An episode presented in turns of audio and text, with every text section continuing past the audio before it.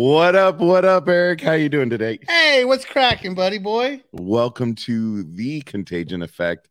We're we're excited because we already have a fight happening behind the scenes. Yeah. Before we even get in, we have Tonto just gonna say, I win, I'm here first. And then Mikey, not so happy about it. Damn it, I wanted to be first. So it was two minutes late. So you know.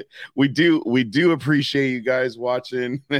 Thank you, Tonto. Thank you, Mikey. We appreciate you guys. Congratulations. Uh, I'll get you a sticker on uh, Monday there. We, Mikey. I we got gotta you. get a well now you gotta send one to Tonto t- too. I know. I gotta gotta get Tonto in the game. Oh, and then we got Carlos. Carlos, a soon a soon to be guest. Soon to be guest. Finally no gonna longer, have a You know, no longer a bridesmaid. Finally going to have his own bride. show. Well, he got a new job. I heard he got a new job. I don't want to. Got it. I, I heard oh, he. Okay. Not, well, yeah. Share that for the show. It's a. It's a. Yeah, it's a job. Yeah. Part of the I v- get you. C V M A. So I get you. I, I almost dudes. caught on, and then I was like, yeah, "Oh wait, almost. you told no, me about this." Yeah. So it's let me good. let me deal with that. So Eric, other than our start, how was your week, Mike? My week was crap. Mother- yeah, no, my week sucked. But you know what? I'm happy to be here. Just, you know, we, we did a little green room action with our guest and got my hopes up for, for a better night. Right. So, well, I mean, hey, I love, I love all of the um, Wi-Fi and all of the Wi-Fi technology that you can plug in. And it's nice to be able to hear and have conversation and understand what's being said, and it's it's gonna be a great show. I'm confused where you're oh, it's okay. okay don't worry don't worry right. you'll catch right. on you'll, you'll catch up. All right, what is up, D? What's up, Donald? What's cracking? What's up? What's up? Thank you for joining us. Dude, he had a couple of good guests this week. Well, I, well, I, I like that comedian, yeah. man. That was yeah, that, that was, was pretty, pretty good. Good job, Donald. Yeah, Donald, you got some. Go check out the it. two drunk dudes in the gun room. Absolutely, doing some big things. He's got Absolutely. some good guests coming up. I've been getting little little information here and there. Yeah, gotta give him a little break between the trifecta, or the, the I, with all our with shows. All our shows, you know. Oh, hey, so by the way, you're going to oh, be hit up by Saturday. this place and this place and this place. Yeah, Saturday. Saturday. What's going on Saturday? You got it. It's gonna Carlos. This is on air because I don't know. This is an inside thing. Uh, oh, yeah. Dying breed. Oh, yeah. Oh, blue lines blue there. Line. Blue line. Yeah, remember there. the rodeo? Yep. Yep. Rodeo. Oh no, Carlos. Yeah. Mike does not do rodeo because Mike actually grew up in Oakdale and hated every freaking rodeo weekend and all the fake cowboys that would come out. So sorry to you real cowboys, you know, like Tonto who does real cowboy shit. All the fake ass cowboys that come out. You flatlanders going to yeah. come on up here to LaGrange. Bo- with their brand new boots and their brand new oh, Wranglers. Oh their- my God. Tristan, I've got shit on my new boots. uh, no, Tonto, it was of funny. Of course you love rodeo, Tonto. No, it's not a rodeo. It's it's he's oh. doing this show at Dying Breed. Right, right. But it's in Oakdale and it's and Oak, it's rodeo, and it's rodeo we, weekend. Um, yeah, we know, we know, Carlos. Yeah. We got you. We got you. We got you. Actually, they have I, we their, just got ahead on the rodeo yeah, thing. Sorry, they actually posted their set list uh, on at P X uh, Cowboys. Blue, uh, shark fans. Oh, shark. I had alligator boots back in the day, dude, with the point and everything. I, I believe they're called. Uh, Come on, bro. I swear I will Come find on. pictures, dude. I'm sure Nana Penny has. Uh, of Well, yeah. That's all you have. Yeah. Carlos repping. Repping. Not wearing. Chucks. Come on. You don't got those Wranglers, Carlos. what Isn't that what you're supposed day, to wear uh, rodeo weekend? No Dickies and Ben Davis oh, stuff? Man, what the heck? Uh, Yeah, I forgot. They ain't waterproof. so, great. so you know, my week was shitty. How was yours? Just as it shitty? was a struggle. Yeah, it was a struggle for the fact of next week I'm on vacation, right? So I got to clear this week. So I come into work Sunday, Monday, Tuesday. You got five oh nines, maybe. I might go to work Thursday, but I have one week, and then I'm Sean and I are going to San Diego, right? So we had the dates all. We're, oh yeah, oh my gosh, we just got to get through this week. No, so you gotta thinking, I'm like two weeks. Girl, no, man. Like it's the it's the fourteenth, fifteenth is the Friday, Saturday, then rolls into next the following week. So I got one more week of vacation. I thought it was this week. It was a struggle. It was a struggle. I'm gonna earn that vacation definitely at work. Yeah. Carlos, don't share any other info. You got you got a great interview coming up that we're looking forward to. So no sharing info yeah. from you, buddy. Yeah. No, you got so, and you're going to be back for the next show. We're po- yes for no, whoa whoa whoa. We're definitely going to be possibly back for the next time. We're coming back Wednesday. Okay. Ish. All right. Well, because didn't we have a show where you were literally driving here the day of? Uh, we were the show? going to. We we came in. It was the um, it was the cruise. We came in yeah, way yeah. early. It was the cruise. Or it was late night. In, it was in... Taylor. Hi, what's up, Taylor? Taylor? One of my very favorite storytellers. Gosh, right there. That's a storyteller right there. That is a storyteller right there. When it comes, that's a. If you have not watched the show with Taylor, you need to. I mean, all of our shows absolutely phenomenal, but she probably has one of the best. I mean, one of the stories that's made me laugh the hardest. So thank you, Taylor. Yeah, we appreciate you. Real quick, man. I, I know our, I'm I'm bleeding into the background there, and it is the Modesto Nuts. It is minor league baseball week next. You're welcome, day, Taylor. Thank you. All that good stuff. Um, I like spring. I don't like spring because it starts. The temperature starts getting hot. I'm a fat guy. And yeah, I but like after all, like if you live in I California, the amount of rain we've Dude, gotten, bring it every day. I hate the rain. Oh man, hello Seattle. I'd rather hello Seattle. No, not Seattle. Have you been to Seattle, bro? I go to San Francisco yeah, like that, every day. And so. and how good is that? Seattle Junior. Did you see the Cash App? The guy who created Cash App got stabbed walking through Whoa. one of the high-end neighborhoods in San Francisco. Oh, it don't matter. Look what happened to Pelosi's wife, husband. Oh, don't, let's, not get, let's not get going yeah. on that one. Oh, wait, that That's was the gay lover story. or something like that. Yeah, let's not get going on I that I believe one. They call that hammer time for more than one reason. But anyways, I digest. You digest? I digest. Is that why we're big guys? We digest. I digest. All right, we need. You know what we need? we, we need, need some. We need some Gary Miller. Gary Miller mobile tax service. Absolutely. The I'm still waiting for my soundtrack. money. You got your money. Oh, I, I need my money. Hey, the best soundtrack ever for, for an ad. Other than Scotty and and all. Well, the, no, for an ad though. For an ad. For, for an ad. ad. It's the best soundtrack for an ad. Yeah. No, it is good. It's got it's got a little kick to it.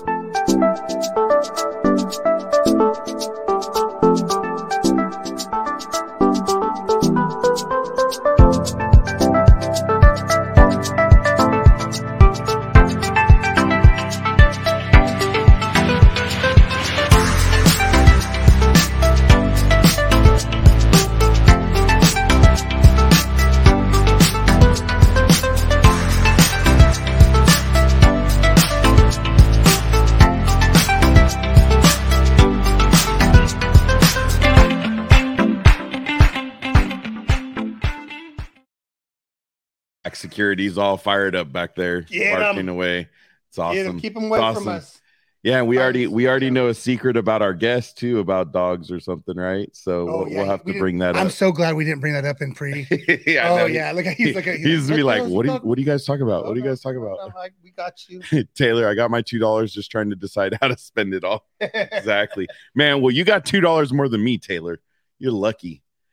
All right, so uh, man. We need to. We probably need to get to Scotty because I feel like well, we're gonna we're gonna have some great stories coming up. I do. I, Unless I, you have something. I do. Okay. I do. And um, I was sad because I didn't. I was asked if I wanted to have a glass of wine, but you know, anytime that I do want to get some wine, I know where to go. If I need that label, if I need something. Anjellak Wines dot com. Thank you for being you a proud sponsor. You don't know how to push the button? I, you don't know how to push that button? Hold on, hold on. Let me do, wait, where is it? Uh, shoot. I don't even uh, see it. Where's it at? Is, it's already uh, on. It's on oh, the there screen, you go. buddy. Hey, Anjellak Wines dot com. This is this is how you do commercials right here. Proud sponsor this, of the Contagion Effect. This is effect. how you do marketing right here. We love it. Thank you so much for being a sponsor, for, for letting us do what we do. Anjellak Wines dot com. The phone number is right there. Please, uh, you know, get online, wanna, support. Yeah, whatever if you, you want to do. do a show. We can come. Well, we can't because I don't, but Mike does, and and uh, paparazzi. If you want to have a, a wine showing at your house, Oops. hey, exactly. AnjellakWines. Waiting on my two cents. Dot com. He is my hype man. Sponsor. He good thing I don't have Melic Consulting on here, otherwise he'd start going off on that. Hey, and another no, thing, if you're a small don't, business don't. and if you want someone to take care of all your social media, Melic Consulting. Only if they deliver. They do. It is unfortunately it is. deliveries deliveries are expensive because shipping is expensive right yeah. now. So, yeah. all right, all right. They enough do of, deliver. Enough of my twenty-seven side hustles, along with the uh, the nine to five that has now made my life a little a little more difficult. No, it's a lot difficult, bro. I'm actually kind of pissed. I have to tell no you the truth, time because Zero you get up no at six, time. six to eight, you do Melic and Angelic. Holy and then shit, that rhymed. Melic, and then you get in, and then you log in from eight to five, and I may get a phone call when you. When Say, I get to get on the road, yeah. I mean, literally, that's the problem is when I'm on the road, I don't have to be in front yeah. of the computer and I don't have to be doing something else. Yeah. So no, it's, it's brutal. It's like you need it's to not retire personally. It's just I know. No, I know it's not. I want to. I want to re retire. I, I so need you to re-retire, but I need the money. I need. I need my mic time. I need a different president so I can make more uh, money. All right, let's get on with uh, some Scotty, so that way we can get to our guests. So here's a little Scotty in our lives. Yeah, the times and places, they may change, but one thing stays the same. The stories that they tell about going through hell. If you think they wouldn't do it all over again, well, you just don't know them. That they own of the ones who didn't make it home. It sure do miss them, but they keep them all living in the stories that they tell.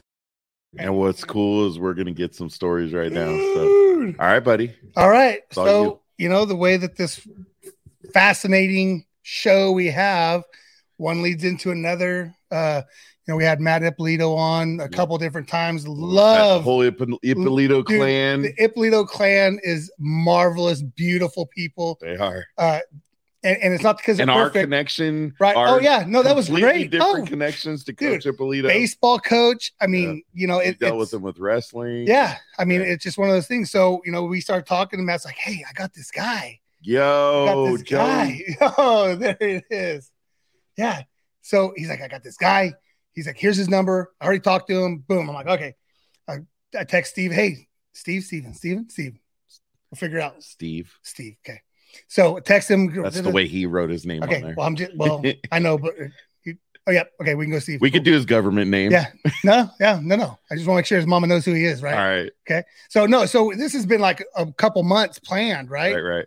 And then you know how it is whenever someone doesn't know us, they're like, well, well what are you guys about? What are you guys doing? What? And the good thing is, is like he shared in, in uh, pre-interview is like, hey, I watched the show with Matt. I'm like, okay, done. Like that was probably one of the best episodes that we had. Right. And it was interesting. So without further ado, I'd like to introduce to you. Uh, Get your makeup on. Get your makeup on. Look pretty. Man from the United States Marine Corps, Steven Stewart. What's up, Steve? What's up? What's Welcome happening? To the show. Hey, how's it going? Good. Good. How are you? And and uh, of course, as we started when we first talked to you, okay, if you're not into you know military or anything, I, that's that's your problem. First of all, why are you Here's, watching our show? Yeah, why are you watching our show? You're watching the wrong day. No, but it, and if you're in the military, everybody in the military knows there's one uniform that stands above them all. And I don't care. I'll go toe to toe with all of you, and I'm not. I'm not a veteran. Eric's not a veteran, but I will go toe to toe with any of you to say there is no better uniform than the one right behind Steve right now. That that dress blue Marine Corps uniform, it's it's different. It hits different. It just looks different. Hey, you got a sword, Steve? You have one of those swords? I don't have an N C O sword at the moment. Damn. See, he you what it was called too. So I know. Write that down. I know. All right, N C O sword. Got one of them swords. No, it, I'll tell you what. I Devil dog. I will guarantee you that that uniform persuaded hundreds and hundreds and thousands of people to join. Well, just because of that uniform, Mike. I don't understand those commercials in probably the nineties, right? And you probably saw them when you were a kid, right? The the Marine walking through the fire and with the the N C O store sword and you know mm-hmm. the armor and. Dude, those were the best. I mean, the Marine Corps probably had the best marketing at that time. Now, none of them have good marketing, really, but at that time, it was pretty cool. It was Space Force in their baggy pants. that's, that's pretty funny. Joey, Marines got the coolest dress uniforms. I always laugh when a woman tells me I look cute in my bullshit Air Force service dress. service you look dress. Cute. Well, yeah, you probably. He's so cute. You got that. Look at Tonto, mainly Latin men. This is the way this show gets started. Welcome to the show, Steve. Thank you. I mean, I, sorry, I had to bring that up because the minute we saw it, man, it just gives me chills because all the pictures. I mean, I see my dad and his, you know, he did basic in nineteen sixty-eight, and seeing the black and white of him and the pictures I've seen of him, it's it's yes, but they're P T shorts. Oh, I love our little silky shorts. Hey, and I have an email out to them too. I'm trying to get them. They got some. They got some ruck marches in the silkies. In the silkies. Yeah. Oh, yeah. Uh-oh. Steve gonna bring up a picture in silkies. No, no, no. no. Anyway, all right. Well, again, welcome to the show. We appreciate your time, and uh, of course, you know, saying up front your service. So we've already. You, we know you were a U S You were in the Marine Corps, right? Yeah. Uh, so for everybody, because we got to get to know you, you know, where'd you end up growing up? Uh, so I, from the time I was like one and up, I, I was technically born in New York. Uh, oh, wow. Oh, okay.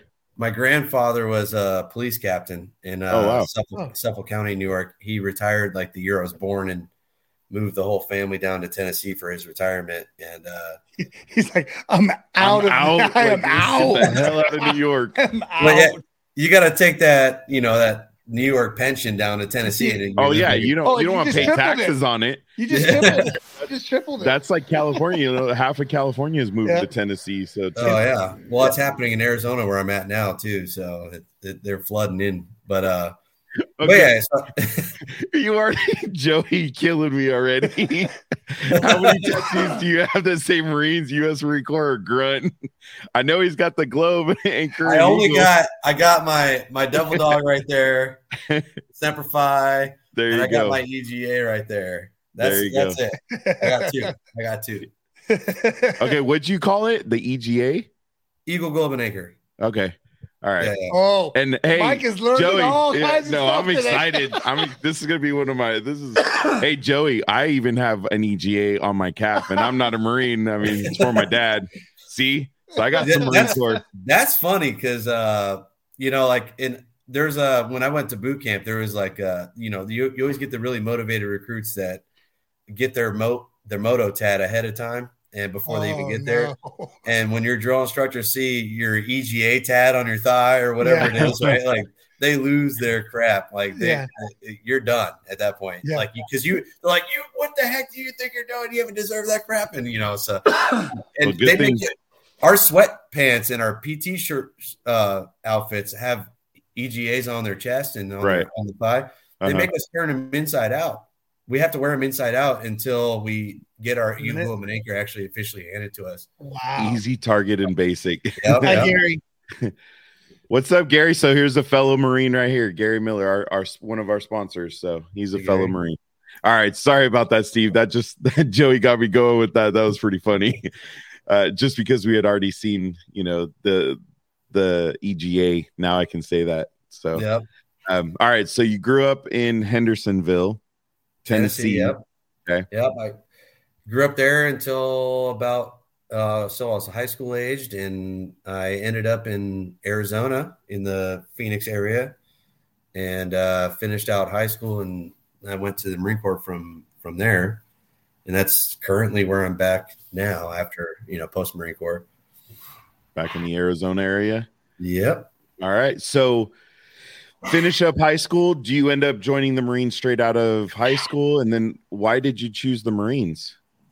So uh, I still remember when nine eleven happened. I was uh, I was actually a freshman in high school uh, in gym class uh, early in the morning when they were bl- playing it on the news. And, right. uh, you know, we had the old school, like tiny little tube T V in the up in the corner in uh, in uh, P E, and we were getting ready to go like run our mile or whatever it was that morning, and it came on the news, and everyone was obviously everyone was in shock and awe. And um, we used to have the recruiters come, you know, to campus like they still do today, you know. Yeah. And uh, I just remember the day that happened. Uh, you know, like like I said, my I I definitely don't I don't care for New York much. Mm-hmm. my, my New York, my mom, my dad, my grand, everybody like.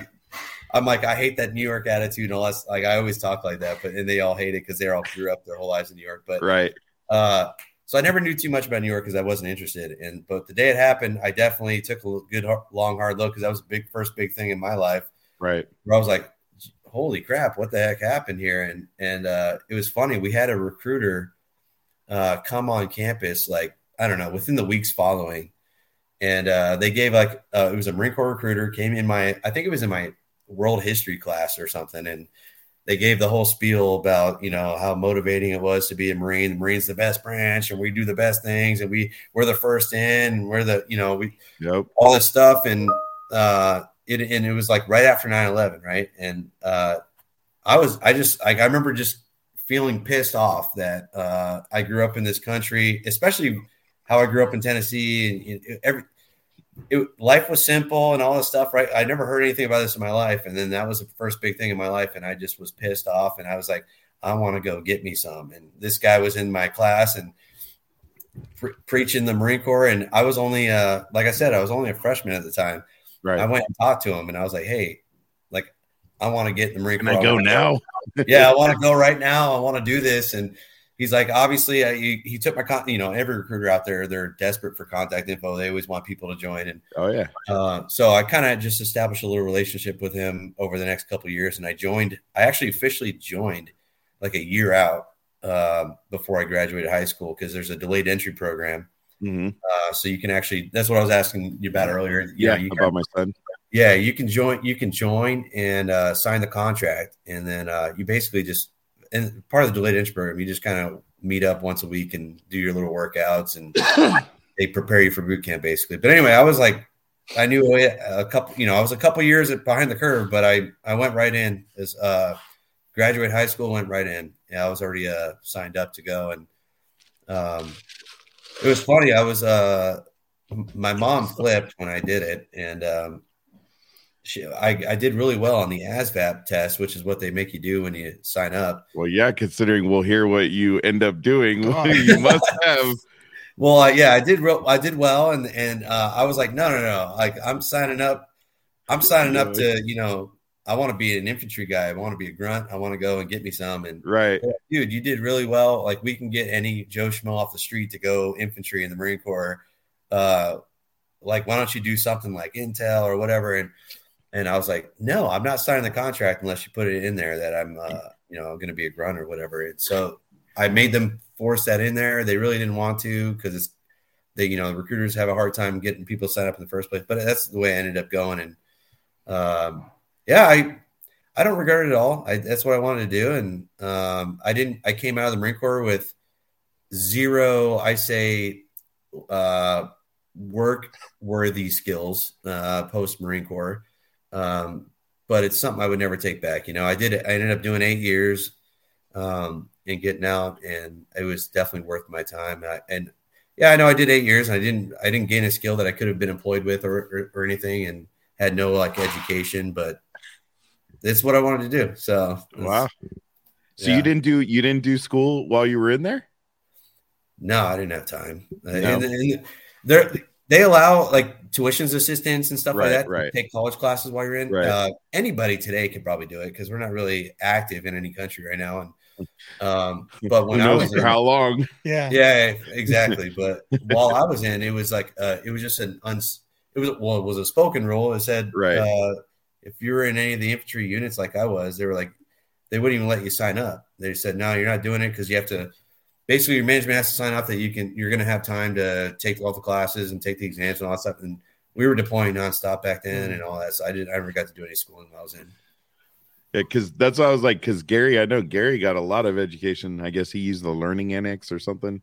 I don't yeah. know, or that's what he's, that's what he's commenting. We're all learning. We we are learning every show. So where did you, since you were in Arizona, did you go to uh, M C R D San Diego? Yes, I did. How was that? It was good. I mean, uh, I don't have uh, Marines like to fight over which one's the best, East Coast, West Coast. I, right, right. I never, I never got too involved in that. I, you know, it's like if you're west of the Mississippi, you go to the West Coast. If you're east, right. you go, you know, you go to, to San Diego or you go to what? New York, New Jersey, New York, North Carolina, North Carolina. Oh, yeah, okay. and uh, yeah, I don't, I don't really care. I, so yeah, I, I did my t- my time at M C R D, and it, it's funny. Uh, I went to M C R D San Diego. I got stationed in uh, my first duty station was in twenty-nine Palms. Well, actually, oh. I, after boot camp, I go to being a grunt. I went to School of Infantry, which was in Camp Pendleton, and right. then post post Camp Pendleton, uh, which is you know just north of San Diego. And uh, my first duty station was in uh, twenty-nine Palms. Uh, oh, and that's a pure joy. Yeah, so I, I did my first four years there, and then uh, I re-enlisted while I was in Iraq, and I. Uh, wow. I ended up going back to Camp Pendleton for my last four years. Oh, well, at least you went from from the middle of the desert to the to the coast, right? That's nice. Yeah, yeah, yeah. Hey, that was the cool thing. We were in Disneyland last year, and the Camp Pendleton, oh. the Marine Corps band plays like when they do the flag. They came and played uh, for the oh, flag okay. takedown. Yeah, I guess it's only done once in a while, so it was kind of cool. We were there, and the Marine Corps band from Camp Pendleton came and played. So. Oh, wow. That was that was pretty dope. That was pretty dope. Look at their Shadowmark, twenty-nine Palms. Oh yes, it is. It is probably the most exotic base there is. Yeah. I know everybody's always. My dad, I, I just that was the one thing he didn't share many stories. He definitely didn't share stories of. Like he's just oh god, he's too much. Dude, right Joey's now. On fire right now. Yeah, were you at Camp Lejeune? He's a little too young, Joey. He's a little too young for that lawsuit. Yeah, I've seen that going around for sure. Hey, my dad. I actually went and so I went through all my dad's paperwork. He was at Camp Lejeune. I just the problem is is there's so much fraud with this that whole thing. I with bet, that case. Yeah. Trying to find somebody legitimate and and even if we have anything, I mean, who knows. Who knows? Yeah. But my dad was already getting everything anyway. So, um, so I know you said you went to Iraq. So how many times did you go out of country? Twice. Twice. And how long? Uh, seven months for each deployment. Time. Okay. Yeah. And where I know you said Iraq one time. Was it Iraq both? Iraq or again, yeah. Different different stations or same place? Uh, so my I deployed. My first deployment was like uh, let me. like six months or so after I got to my first duty station, I went to Iraq. I was stationed at Camp Fallujah in two thousand six. And um, we, we, my job like that deployment was basically uh, M S R security. So M S R was the main supply route. Okay. Um, between, you know, that that's what we, that's what we called their highway that goes from like Ramadi to Fallujah to Baghdad. Right. And so that's that was like my job. The whole first deployment was uh, security all along that highway and all the surrounding villages and stuff. Uh, pretty big area, you know, of operation. And uh, so that was what I did my whole first deployment. And then I went back my second deployment. Um, and we that was in what, oh, end of oh seven through oh eight. And um, we were. The mission was a little different on my second deployment. My first deployment, th- there were two completely different deployments. My first deployment was still early enough in the war where, you know, we were pushing through areas and kicking down doors and stuff. And my second deployment was more, hey, we're going village to village. We're, we had interpreters with us. We were talking to sheikhs of villages and basically, uh, hey, what do you need? We're trying to rebuild. Like we're trying to right. get our relations back and, so that it was it was a d- lot different deployment, but what I got kind of stuck doing my detail was basically uh, we were clearing grid squares all over like the entire country of Iraq. We were looking for weapons caches and uh, any sort of illegally owned weapons or anything like that. So we were uh, I covered almost the whole most of that country. My second deployment, I was. Well, you were. I mean, your first deployment, you're in all the big city. Like you're literally running all the big city. I mean, that's everything we would hear about, right? Is yeah, you know, we're Ramadi, Fallujah, Baghdad, and Ramadi. Those are the three big ones. My second deployment, I, I did everything from Baghdad, Fallujah, Ramadi, uh, Haditha, um, Mosul, Iraq, which was way up northern Mosul, Iraq, yeah. which was uh, they were known. That's where most of the Christians in Iraq were actually uh, okay. uh, living, and so they were probably persecuted. They were, and that, yeah, that was a pretty cool story for my second deployment. We got to have a helping hand, like uh, helping out some of those Christian villages, and right. Um, freeing some of them up. Did and, you come across yeah. any hyenas? Hyenas? No, yeah. I didn't. Slew outside the wire troops. I was, and, yeah, I was. So I was going to say my first deployment, which was definitely by far the crazier deployment as far as like action, right? And uh, right. But I got to go inside of Camp Fallujah every night, where you basically, without you know, with the exception of some random indirect fire mortars coming in and landing every once in a while. It was, for the most part, pretty safe, you know? Right. Uh, so it was, it's funny. I, my crazy deployment, I, I was called my crazy deployment. I got to sleep inside like a little trailer that had a little air conditioner on it. You were glamping. glamping. You were glamping. Glamping yeah, was cool, my, man. And then my second deployment, when it wasn't as crazy, uh, we were clearing grid squares all over the country. And I literally, we uh, like went from one town, we cleared grid squares, and we would just coil, we called it coiling up at night. It was just a squad, you know, so sixteen Marines, four trucks, four Humvees. And uh, we would drive outside of the city, and uh, we would just camp out in the desert at night. And we would have, you know, fire watch shifts to make sure no one's coming up on us in the middle of the night. But we just slept in the, like a bivy sack next to our Humvee in the, in the sand. So you went so from I, clamping I, I to actually head. having to camp, man. You had yeah, to struggle. My, My whole second deployment, I slept in the dirt every every night, and I lived uh, off of nothing but M R Es the whole deployment. Wow. Sand, sand in places you could never get sand, it out from. Yep. Yep. So Joey's no, asking if if you were if you were there when they hung Saddam. I see that. Yeah, I wasn't. Th- I was. That happened. Uh, I think the year, the a year or two before the my first deployment. Oh, okay. Yeah. But that's. I mean, it's just crazy. Like, he was in Kirkuk in, it looks like two thousand eleven. And he's Air Force. Joey was Air okay. Force. So uh, it's it's been cool because we've had a lot of guests, you know, whether whatever branch, you know, name the branch, and they've all been, somebody's been in Iraq, somebody's been in Afghanistan.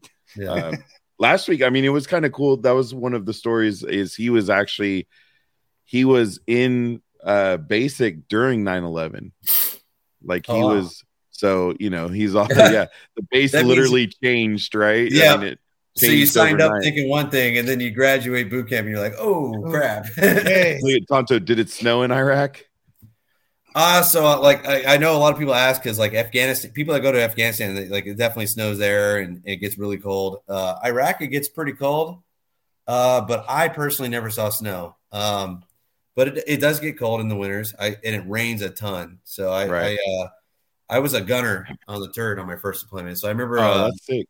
On the yeah, Humvee. Out on the I'm sorry? On a Humvee? Or yeah, on a Humvee. On okay. a Humvee. Yeah, I remember uh, driving in the winter deployment um, I, because I got there in October, and I stayed through like May. And uh, it was – so I saw the whole winter. And it, I remember just driving out on the Humvee as the gunner, the only person sticking my whole body out of the truck. And it was like this rain, almost like – I don't know, it felt like three or four days a week. And it was like uh. – so it got cold enough where I'd, it'd be sleeting on my face. And uh, uh, we had the balaclavas, you know, but those don't do anything. Those little thin ones. I had to get this like cold weather one that was like thick padding, and I pulled as close as I could over my eyes and wear eye probe because I was getting beaten down by all the sleep, you know. Out there.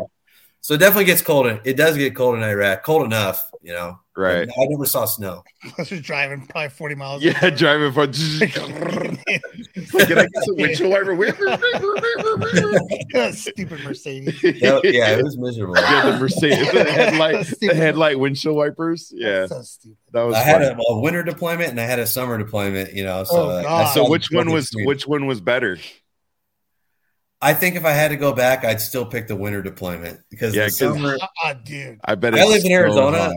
and I, I know what the one twenties feel like in Arizona. Uh, dry heat in Iraq, depending boy. on where you're at, uh, it can get in the one thirties, and it's more humid than it is, especially if you're near like the Tigris or the Euphrates.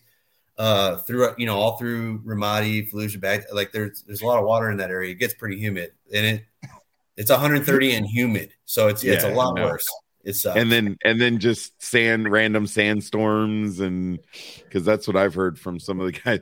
Oh, Black the big Hawk Down. Yeah, yeah, Black have, Hawk Down. Yeah, I got pictures of the some of the haboobs that are uh, so bad, like you can't see your hand out in front of your face taking a wow. picture. You just put your goggles on and just wait for it to pass, and it's it, yeah, they're bad over there. That's what we were talking about last week. They had a tent, but you would sleep and it would just it would just filter. It, yeah, it would just still blow. You just get, get all the particles. Yeah. Well, that's what it to the couple of Cody's friends that went to Iraq and Afghanistan. They just said, you just, you know, it's like going to the beach and it's a trip that never ends. Yeah. Cuz just the sand never goes away. It doesn't.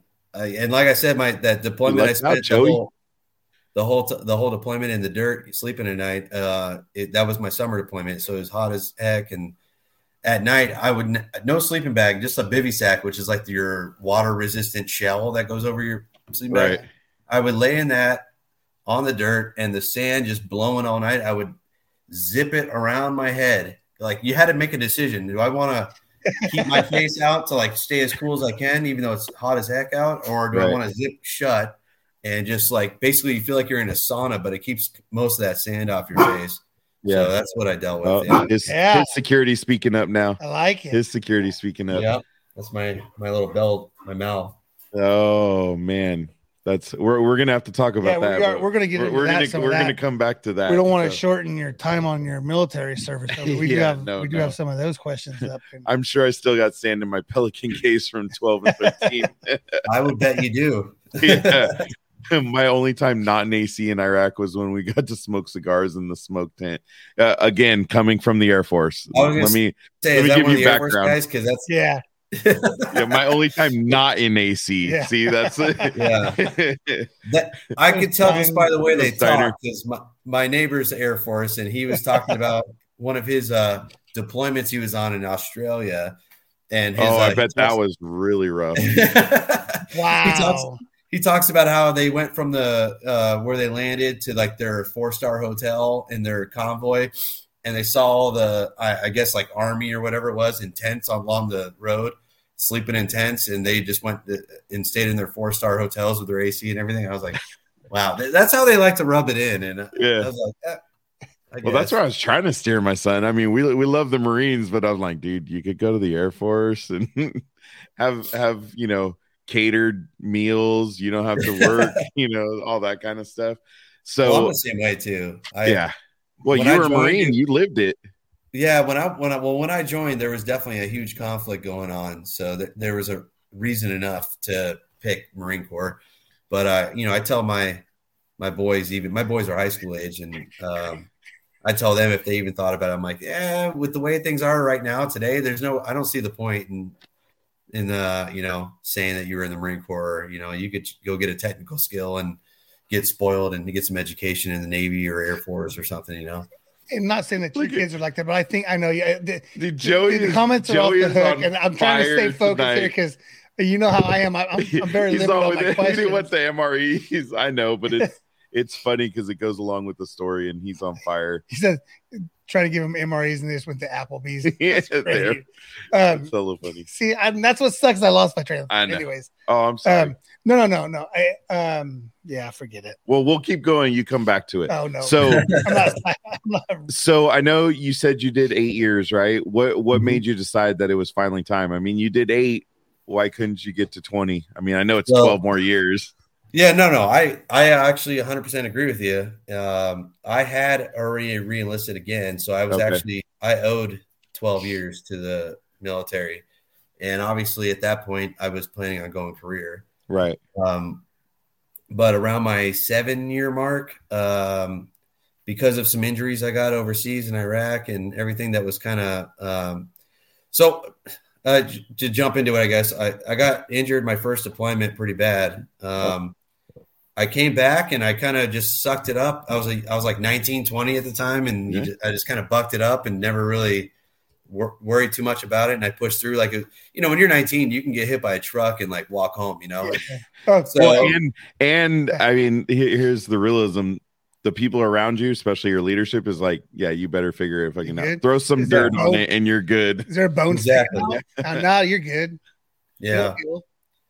So yeah, I I got hurt enough to where uh I I went and did my second deployment, and I actually raised my hand and re-enlisted in the desert of Iraq. And it was actually pretty funny. Uh, that was, I told you my second deployment, we were just living in the desert, right? Grit square to grit square. Uh, they actually flew a career plan or a career planner um, and the JAG officer out in a helo to where we were at in the middle of the desert in Iraq to, to swear us in and re-enlist. Wow. Dang. Uh, pretty cool. Wow. And the other the other part too is, you know, if uh, any dollar you made in Iraq was uh, tax free. Um, you, you're in a combat zone, so it's all tax free. And so uh, I got a reenlistment bonus because back then, you know, they couldn't keep gr- grunts in the Marine Corps or anywhere, you know, because there was an active war going on and people were, you know, people don't actively join as much to be a grunt when there's an active war. So they were giving out some pretty fat reenlistment bonuses. And uh, so I got a pretty fat reenlistment bonus tax free. And nice. I, uh, I had my first son uh, two months before I went on my second deployment. And uh, so I I came back and he was already walking and talking. Oh yeah, and, oh. yeah. So that was you know that That's I didn't want that. to Yeah, so I wanted to take a little bit of a break. And when I uh, when I when I reenlisted, I I uh, got locked in my contract that I was going to. You can choose to go do what they call a B billet. You know when you when you reenlist, and so usually that means like recruiting or drill instructor. Oh, and uh, in my case, I. I took a uh, third option. A lot of people don't realize is uh, I went to go on the range uh, for M C R D. Oh, okay. And uh, that's cool. I, I ended up being a primary marksmanship instructor. Uh, wore the big uh, campaign cover like the drill instructors do. Yeah, and, yeah, yeah. Yeah, I did. I did that for my last uh, enlistment, and so I was able to kind of. I was in physical therapy, recovering from some of my injuries, and trying to make it make it happen. Um, Reenlisted again, and then they ended up putting a stop on it because I started having such uh, bad issues coming from my injuries. I started having arthritis coming in and all this other stuff. Yeah. Uh, they put me on a medical board, and uh, basically where they a panel of doctors gets to choose if you get to stay in or not. And uh, I fought that for nine months because at the time all I knew was the Marine Corps, and that's what mm-hmm. I wanted to do. And uh, nine months later, they came back and. They said, uh, yep, you're, we're deeming you non-deployable. You're not allowed to deploy again. And in the Marine Corps, if you can't deploy, you're done. So they ended up oh, wow. forcing me out medically. And I was uh, pretty pissed off at the time, but I, looking back, it was probably one of the best things that happened to me. So, yeah. Right now yeah. I want to, I do want to go back cause I know there's something else you wanted to ask about, uh, a belt color or something. Yeah. Well, when obviously we got a little details from Matt and when you were in um, some hand-to-hand combat, you got to be an instructor. Like, did you run the program for him? Yeah. Well, yeah. So any of the Marines that are on here, they know what McMap is. It's the Marine Corps Martial Arts Program. Uh, pretty much any Marine going through boot camp gets their tan belt during boot camp. And, um, and I think it, cool. and then it goes, then you can get a gray belt, Uh, green belt, brown belt, black belt, and then you start getting all your tabs and on. So it's a it, it's a lot. And so my second deployment, or my sorry, my second enlistment, when I was in uh, back at Pendleton teaching mm-hmm. marksmanship, they uh, they sent me to the McMap instructor school, and uh, so I ended up. People laugh about the McMap program, but I'll tell you what, it, it when I went to the instructor school for McMap. Uh-huh. This is coming from a grunt that was in Iraq for two deployments, and right. I went through all the all my infantry training and all my specialized infantry training schools and all that. The hardest thing I did in the Marine Corps was my McMap instructor school. Literally the hardest thing I ever did. In the really, Marine Corps. really, yeah. yeah. We we started with uh, I think it was twenty-five guys, and we graduated seven. Dang. So it was yeah, wow. it was the hardest thing I ever did in the Marine Corps. I tell people that all the time, like because you wouldn't think so, but uh, the instructor school is tough. Uh, most of you know, most people drop out due to injuries, and um, they just have us beat the crap, beat beat on each other for I, th- I forget what it is. It's like six or eight weeks or something like that. But um, yeah, I, it's rough. So even the seven guys that make it out are just hobbling. Yeah, yep. just like oh, I did. I I got out with a sprained ankle. Luckily, that was my worst injury, and uh, I got my little instructor tab, and and uh, so I was uh I was up at the brown belt level instructor, and I. Uh, So, yeah, my last couple of years in the Marine Corps, I, I was doing a little bit of instructing McMap as well. So and, you are uh, you were all right to do all that, even being – I mean, you were obviously hurt too. Well, you got so like I said, that. I did I did that school about two years before I got out, and it was rough. And I just uh, – it was after that that they made – yeah, body hardening, you're right. I teach my kids that. You know, we all do body hardening. I I'm like, had- yeah, you – Air you know, Force you can actually make your body harder. It's called calluses. yeah. Slapping bones together. And, uh, but yeah, so uh, I was, I, I was barely okay to do that. The highest belt color okay. is black, but they do I don't even remember, honestly, but they do black belt with a red stripe, and then you can get like up to, I think you can get up to like four stripes on your black belt, yeah. oh, maybe okay. four or five, something like that.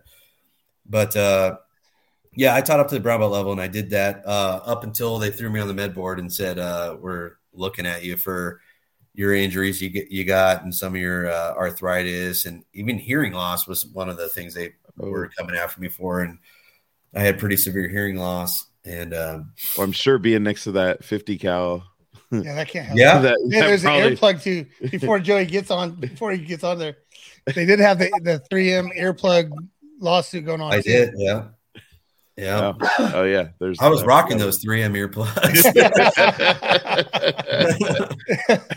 So uh, I did. I I wanted. Dang! Now I just lost my train of thought, man.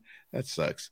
Uh, because I wanted to ask around, uh, like with the with your your medical piece, was it due to you starting to show the signs, or was it a physical that you had that they all of a sudden said? It was basically a physical, yeah. Okay. And they said, "Whoa, uh, whoa, whoa!" Yeah, I, I I was having some weird pains and groans and and all this stuff, and um, I uh I went so it's. It's funny. Like I actually went for some re- some reasons uh, that are a little out there, but I was uh like I was like passing blood and stuff when I was. Oh yeah, I was. So it's pretty. I got some pretty big workups done, and they, you know, they thought I was having some issues due to like a burn pit burn pit exposure in Iraq. There and, and there's uh, the burn pit. There's the yeah. burn yeah, pit. Yeah, so they ended up doing some pretty deep down like physicals and stuff, and all like giving me a full check over because I never really got like a crazy full check over after my deployments. And um, a lot of the back pain that I was just being a hard charger and pushing through over the years and all that mm-hmm. stuff, they finally were like, "Yeah, you're you know I broke my back." They said you got arthritis like growing like crazy in your lower back. I had crushed discs in my middle upper back, and uh, I had just all kinds of issues going on, chronic sprains in my ankles. Damn. and. So they're they're finally like, "Hey, we're throwing you on a." Uh, so yeah, Joey, yeah. So, Joey actually he does he yeah, may he work works, for the yeah. V A, so he he kind of knows that that side of it as well. So oh yeah, uh, yeah. I, I got hooked, I got hooked up on that part. Yeah, well, that's I mean, if you're auto, obviously med boarded, then they already know you. You know, they're the ones putting you out, so now they they definitely got to pay you percentage. Uh, and then Tonto hit the V A with the old Austin three sixteen. What? that's that's hella funny. Right after it. Yeah. What? yeah, I I got uh, I I actually got medically retired. Uh, mine was bad enough that they made it a, a full Damn. medical retirement. Um, You can be medically retired with benefits or without benefits. So right. if you get medically retired really? with benefits, yeah, if you get medically retired with benefits, it's basically like a, a military pension and, mm-hmm. and healthcare and all that stuff, right? Like okay. almost as if you would have done a retirement uh, without benefits, is, which is what they deemed me. Um, they they can do it one of two ways. You can you you don't get the healthcare benefits. And um, so I don't get any of that. And then they they uh, they gave me a I'm severance so package. Yeah, I'm uh, like, why? But why wouldn't you get? I mean, don't you? So is there the, a different level of benefits or something? Yeah, well, like I said, if you if depending on how severe your like leading cause on your paperwork is, that mm-hmm. the reason you're getting out. Um, if it's bad, if it's like a certain percentage, they'll give you. Uh, like I said, you'll get your military pension and, and health care for your family and everything, right? Like just like right. if, if you did. But uh, in my case, my percentage they gave me at the time wasn't high enough. And so they medically retired me without benefits. And they basically uh, they gave me a severance package on the way out. So they just, they threw me like I forget what it was at the time, but it was it was probably like uh, like twenty seven thousand dollars or something like that. They gave me a severance package. It's nothing. And uh, and then. Uh, there, they literally came back with an answer. I was still, remember I told you I was fighting it. I was hoping to still stay in. Right. Because I'd already reenlisted. I was already supposed to go out another four years. Right. And uh, they came back and they said, "You're out in two weeks. and here's your wow. severance wow. package. Yeah. Wow. Here's your severance package." And then uh, they, they do get you set up with like all the appointments and all the stuff to get your, all your, yeah, everything that you get disability ratings for. I, I had all that ready That's to go right. when I got out. So, wow. Well, but yeah, it did, to, it was it did suck. That was that was rough. They're recruiting recouping your severance pay. Are they? Oh, There's my security. Yeah. So all I know about the severance pay, uh, to answer that question, is um, if if your uh, severance, if you get a severance package on the way out, you have to pay it back uh, based on the percentage of your main um, item on your medical discharge. So if you were like, if your main item, whatever that was at the top of your discharge, was like ten percent or twenty percent disability, right, you have to pay that severance back. Out of that twenty percent comes out of your monthly check to go pay that severance back until it's paid back full. I actually got really lucky because the reason I, the main reason I got put on the medical board was for my back, my broken back and my, all that arthritis and all that stuff. Right. Uh, which was rated pretty high. But when they did the whole med board process, they made my main uh, issue, the, the hearing loss. They broke that down as the number one at the top of the list. What the heck? And the Marine, the military doesn't rate very high at all for hearing mm-hmm. loss unless you're like right. completely deaf. And uh, so I got rated at, I'm service connected for hearing loss, but it's, I'm zero percent, which means I it's actually lucked out because I have I do, I am required to pay my severance back at zero percent per month. So I don't have so I've never paid anything back towards my severance. Oh, that's how it worked. Yeah. Okay. So. But that's still, yeah, I mean, no, it's still I mean, like I, I'm but still. But it's the like health benefit, here. Right? Yeah. I mean, well, I mean, they still get their. You still get your V A benefits, right? I mean, it's. I'm just, still fully covered through the V A, right? And, uh, yeah, and and I, you know, I, uh, yeah, connected for hearing loss. That's tough, but they'll they usually most vets I know get it for like uh, tinnitus or something. But uh, yeah, I definitely had some pretty severe hearing loss, and they still gave me zero percent. But at least I'm connected. Crazy. Wow. I have my uh, I have my hearing aids right here, but I never wear them. You just a lot of what? A lot of yeah, that cold what? what? I, that's what I prefer because I. Uh, well, plus you don't have to hear some of the bullshit. Yeah. Yeah. No, I get you. I get you. Tinnitus. Most people get ten percent for tinnitus too. Yep. Wow. See, my dad was all. I mean, he had Agent Orange. He had he had oh, wow. lung issues, so he was. Ended up being over one hundred percent by the time we were we were done. Oh, wow.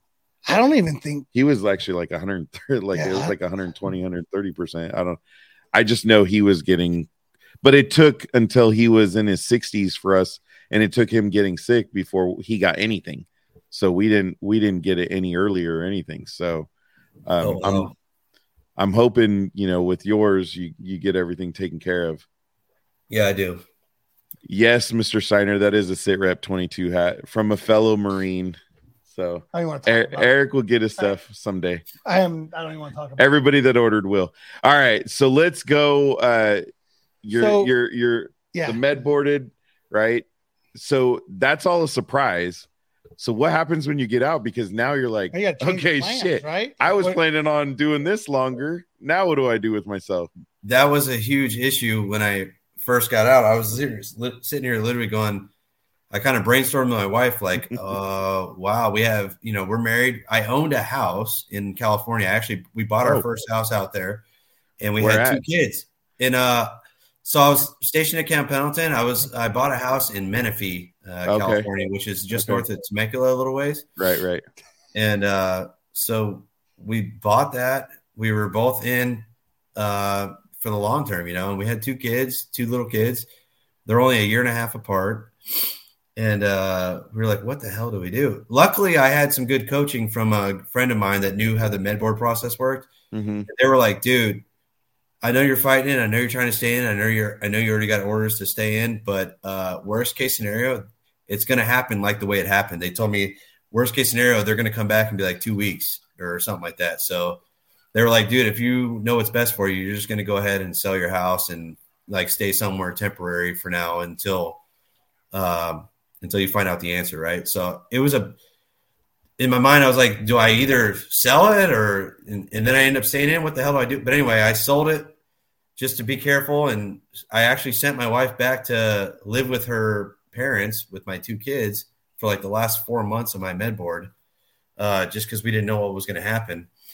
And uh, sure enough, they came back and they said, you're out. So I was like, well, thank God I sold it. And I called her that day and uh, was like, go find a house right now because I'm not going to have proof of income in like two weeks. Right. You know, I was like, go find a house. We got to buy a house in Arizona. So she went and found one. I I bought a house, never seen it. You know, I never saw it before I bought it or anything. Just Did you go straight to Surprise whenever you guys bought? Was it what? Arizona? Yeah. Did you go straight? Surprise, Arizona? Yeah. Yeah, I bought it in Surprise. And uh, so we bought that. And that's, I moved, I got my severance package. I moved home. And here I am sitting with, I had some debt, you know, from the Marine Corps, but I mean, not much, but I, I'm sitting here with a house, a mortgage, my wife and kids, no job, no degree, no education, no skills. Wow. And twenty-seven thousand dollars was my severance package. And I was sitting here going, how do, do I do, I do this? You know? Yeah. And in twenty twelve, you know, you remember this is after the big crash and like the yep. houses, people were squatting in houses and ripping everything out of the houses. And yep.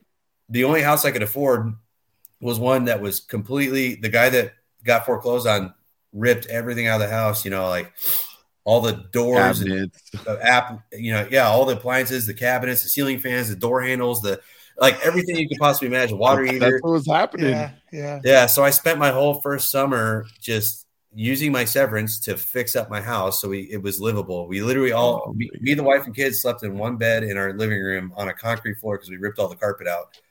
And, uh, lived in one room and we fixed up one room at a time and went around the house and eventually all got into our rooms. And then I I got, I started getting done with the house. Like we got to a point where it was pretty livable and I was sitting here going, well, shit, I have no severance left. I have no money. I got no skill. I got no degree. I got nothing. I was like, what do I do? I literally didn't even think that far ahead because it happened so fast. Right. Yeah. And, uh, I was like, well, everyone talks about this G I Bill you get from the military, right? Like, I don't right. want to let that go to waste. That's a pretty good opportunity. So I went, I drove to the local community college down the street one day. Just, I told my wife too, I was like, hey, I'm just going to ask some questions how the G I Bill thing works. I went in, they told me like, hey, we, we have people free. You can take the little placement test right now. And like, we'll figure out how it works. And long story short, I walked out fully enrolled in college that day. And uh, I came back to my wife and I was like, well, I guess I'm going to college full time and going to try and live off the G I Bill. So I got through the first two years of that, um, taking out student loans and going to school on the G I Bill. Uh, that's how I've made it for two years. And then wow. I got lucky and landed an internship, uh, an engineering internship that paid pretty well actually for an intern uh, for my uh, the next summer. And then I was going through college still. And then I landed one at where I work currently now for my last two years of college. They actually, I landed a summer internship at a nuclear power plant. We're actually the largest power plant in the country. Damn. And, uh, we, they let me stay on year round. So I was like going to school full time, like two or three days a week. And then I'd work there my other two or three days a week. You know? Oh, wow. Oh, wow. That's awesome. Yeah. I did, I did that for two so, years. And so you were paying. Getting the G I Bill, which was paying for school and then getting I mean, student loans to pay for your life. Yep. Yeah. Damn. Exactly. That's, he worked at a power hey, plant. He, I, well, I mean, he was yeah. going to be an engineer. Like yeah. that's what he was working to. So yeah, work smarter. So yeah, I mean, I eventually got my uh, electrical engineering degree with an emphasis in power, and uh, took me five years. And um, it, you know, full time with a wife and two kids at home, uh, going to school themselves. You know, they were they were school aged already at this point, and. Uh, With so everything was, else that's going around on them and in them, yeah. And, and deal, I mean, dude, that's so, that's awesome. Yeah, look, yeah. I'm a hustler, baby. Yeah. It worked out, and uh, yeah, I, I ended up get rolling. Like basically, you know, I had an interview and all that stuff, but I basically right, right. went right into a full time position at the at the power plant. Dang. And I've been think- there ever since. That was I graduated in twenty seventeen, so I've been there ever since. So. Post- Post nine eleven O J T is the best thing ever. Just work the regular job and get paid for it extra. Oh, I've yeah. heard, yeah, I've heard the O J T stuff. That's pretty good too, depending on what you want to do. Um, right. But yeah, post nine eleven G I. I joined before they had the post nine eleven G I Bill going, so I was still able to go on the old. They called it the Montgomery G I Bill, mm-hmm. and we actually had to pay like I think it was a hundred bucks a month for the first year you were in, twelve hundred bucks, and then you got your Montgomery G I Bill benefits, or you could. Uh, transition to the post nine eleven G I Bill, which is what I did because that's what they had when I got out. And right. it, it is good. They pay for your college and they pay you whatever their rated housing allowance is for your uh, area where you're okay. going to school. So okay, so that helped. And then, I mean, obviously, it's not so enough, you didn't but, yeah. you didn't have to obviously you didn't have to work until you ended up going through the internships and all that. Yeah, that's. that's I mean, it was rough. I had to take student loans because the right. Post, if you got if you're if you get out and you're single and you're like renting a room or something, you could you probably can make, get by on the G I right. Bill. Uh, but I owned a house and had a wife and two kids, and they were going to school themselves and all this. Doesn't work. I've tried to keep her at home as much as I could. We're right. pretty old school. We have a we have a pretty old school relationship. She's a stay-at-home mom, has since day one, and she still is. It's the best thing. And um, oh, I love it. And uh, yeah. I, you know, I grew up. My parents were divorced. My dad, my mom had full custody. She was working like two jobs and going to night school. And so when we got married, that was part of our deal. I was like, yeah, I want you to. I never had a parent like at home all the time. I was making my right. own dinners, cleaning the house. Yeah. I was like, I want you to at home. And she was all, all, all on board for it. So tough times make tough people. That's the whole, that little quote that, that goes floating around. Right. Well, that's, that's the, that's, the evolution yeah. is, is, but I think, well, I think, you know, uh, you know, I want to progress a little bit now. So you get, you obviously get the house put together. You got things going on. Um, so what's the next step? What, what's the next process you guys did that you guys went through? After the oh, getting the house together and everything. Yeah, got all the house put together. So yeah, that was like forward. That was like my summer out, and uh, we, you know, we we're that was a tough time in my life. Uh, yeah, I was. I went from being gone for seven months. I, I literally, my wife was what uh, eighteen years old when I married her. Oh, and uh, I we were like high school sweethearts, so I, I knew her for years. And uh, blue line. Yeah, so we we uh, she was young as hell. We we put that together. We had a rough time, like I said. So we I we had a baby right away. Right. I deployed. I left her alone for seven months with a newborn baby at nineteen years old. Yeah. And uh, come home and I helped her out for about eleven months. I was back after that deployment, and then I went back for another seven months, and uh, you know, got her pregnant again, and. Uh, So it was just a lot of time away. And then when I was in recruit training, I was an instructor uh, in recruit training, and I was I had to work six days a week. I was working sixteen, seventeen hours a day. And so I was just never around. Never. So like, we had a rough marriage.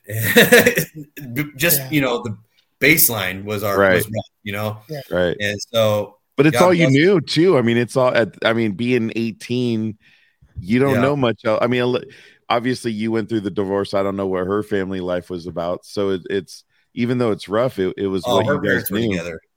Yeah, her yeah. parents were together her whole life, but uh, she, her her mom had her when she was forty-five years old. She had, her oh, parents oh, were, wow.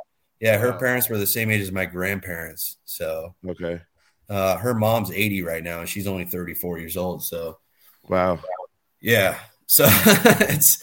It, she, she, but she, yeah, she lived a different life than I did, and yeah, and she was in. I, I met her in Scottsdale, Arizona. She's, uh, I don't know if you know about Scottsdale, Arizona, but it's like the ritzy part of town, and it's where you know, you know where the golf courses all are. It's yeah, it's, everything's expensive down there, and it's all prissy, and you gotta have money down there. That's a shot right there. That was a shot. yeah, he uses I that. call it Snobdale. It was like this Snobdale.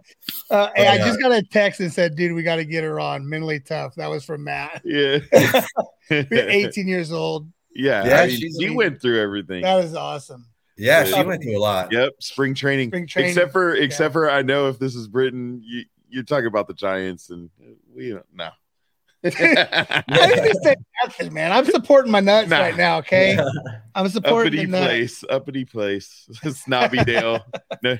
Snobby Dale. Yeah, you have. I was gonna ask. You have a. Le- there you go. Yeah. Sweet. I was gonna ask. I'm like, dude, we're it's losing him. Dark. We're losing him.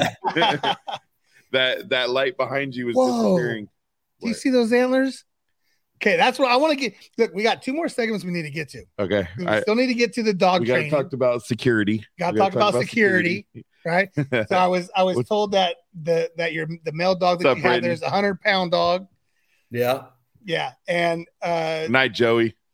I have uh, some other little. What, what's the hundred yeah. pound dog? So I know we obviously know you have Malinois because you you just talked about the Malinois, yeah. which I'm surprised it's not doing like parkour off the walls and stuff. You're not even gonna bust my chops for saying the the way I said it earlier. Yeah, no, I'm gonna let you. It go. says Illinois right there, dude. That's a Malinois. Yeah, Malinois. Malinois. It's a Malinois. Oh, it's on phonics. Well, you know, this is coming from. I, I have two Rottweilers, so I yeah, know all guys. about and and I uh, was around some dog training in my in my younger days, and a lot of Malinois, and I learned early that I'd never want one. I don't have I, the, I don't have the they're great dogs. Like, I have nothing against them. I'm just not the right person for them. Well, I just gave Matt one that's uh that's half now. I wish I could oh, think, boy. I, I wish I could show the picture. He's just yeah. Matt's looking so man. I'm gonna say I'll send it to you. He's looking so beautiful with the dog yep. right there. He's looking very sophisticated. So yep. you have the Malinois, and then you have a German Shepherd. But you have unique names for these dogs, right? Oh yeah. So my male, he's uh, we've had him the longest. He's like uh, he's just over a hundred pounds. He's mostly German Shepherd and Dutch Shepherd. Oh, and uh, his name's Ruger. And then uh, the mom we got like three years ago. She's uh she's the Mal, and she's uh her name's Remington. And then oh. we actually kept weird. We kept I'm, I'm their, hearing uh, a trend here.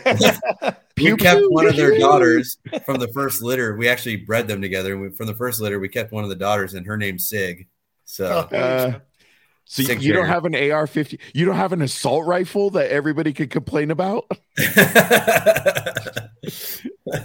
No, that's that's cool. Okay, so so you have the German Shepherd's kind of a mix, right, with the Dutch yep. Shepherd, and then the Malinois, and then you bred them. Yep. Okay. Now, what's that that puppy like? She's awesome. I, I was uh I thought the the mom was the craziest because that Mal, you know. But right, right. So, so we got the Shepherd and Malinois mix, and uh, the daughter. We have a I have a five and a half foot tall R V gate out by my driveway, and that's where I hang out all the time. Like, my neighbor like comes nothing. over, we'll have a couple beers, or we'll, we'll you know we're working on projects or whatever. If she senses someone out there, she bolts right over the R V gate. She jumps right up, clean over it. Five and a half feet wow. tall. Dude, that's what I'm telling wow. you. I'm telling you, those dogs are freaking freaks of These nature. Are the dogs you see like running up the tree, diving, grabbing, yep. you know, a toy. I've seen and like where they weren't like thirty feet high, where the owner has to catch them because yep. it's too dangerous for them to land. But they'll literally go up a wall and jump off. So of my it. my little Boston Terrier is gonna be like.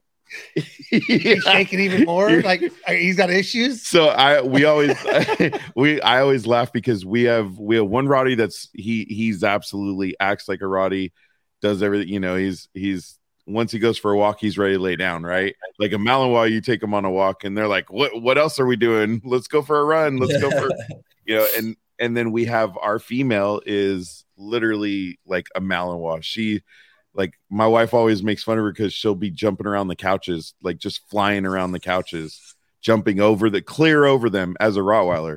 We're yeah. like, I, you got to have some Malinois or something, but she's pure. So, I love, yeah, I love it. You're right. It's definitely, you got to be hands on with these dogs. And, um, but I, and I was always like a one dog kind of guy. My wife kind of taught me to get in two, and then we had to breed them, and then we had to keep one from the first litter. And it just, we had a second. Can we just litter. Take pictures? Do we really need to keep the whole dog? Can we just yeah, take well, some pictures, you know, and it's not the way it works, dude. It's not, like I said, I took, I got her out of Scottsdale, Arizona, and, and she, that's and she, why. And she has turned the other way. Like we have, we have like thirty chickens. We got turkeys. We got three dogs awesome. now. Yeah, we had goats up until recently. Like we just, Uh-oh. yeah. But she just oh, stayed home. Get you every time, with Tom. Support Every time her. She talks me into it, she's like, "Well, I'm at home. I'll take care of them. It's no, pro- no problem." So I can say no, you know. Like, and how old are your kids now?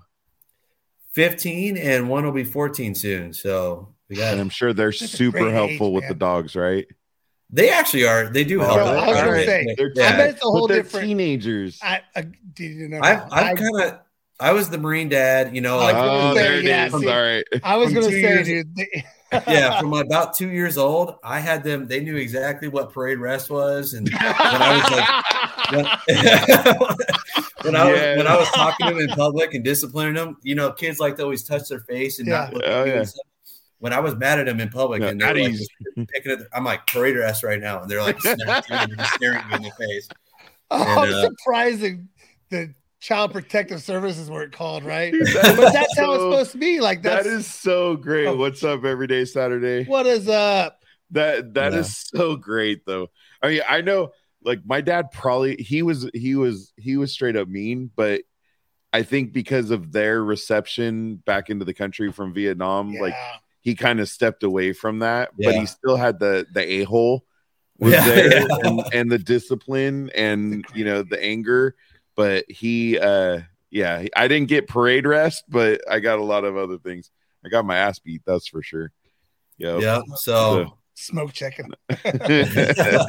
Smoke. So checking. Yeah, I, I had a lot of comments in my younger dad days. I don't, I don't yeah. have to go. I don't actually go too crazy anymore. Uh, you well, can, you don't. You've already set the base, right? Yeah, exactly. You've already set the foundation. So now you're just building the house and putting the walls and the roof and everything like that. Yeah.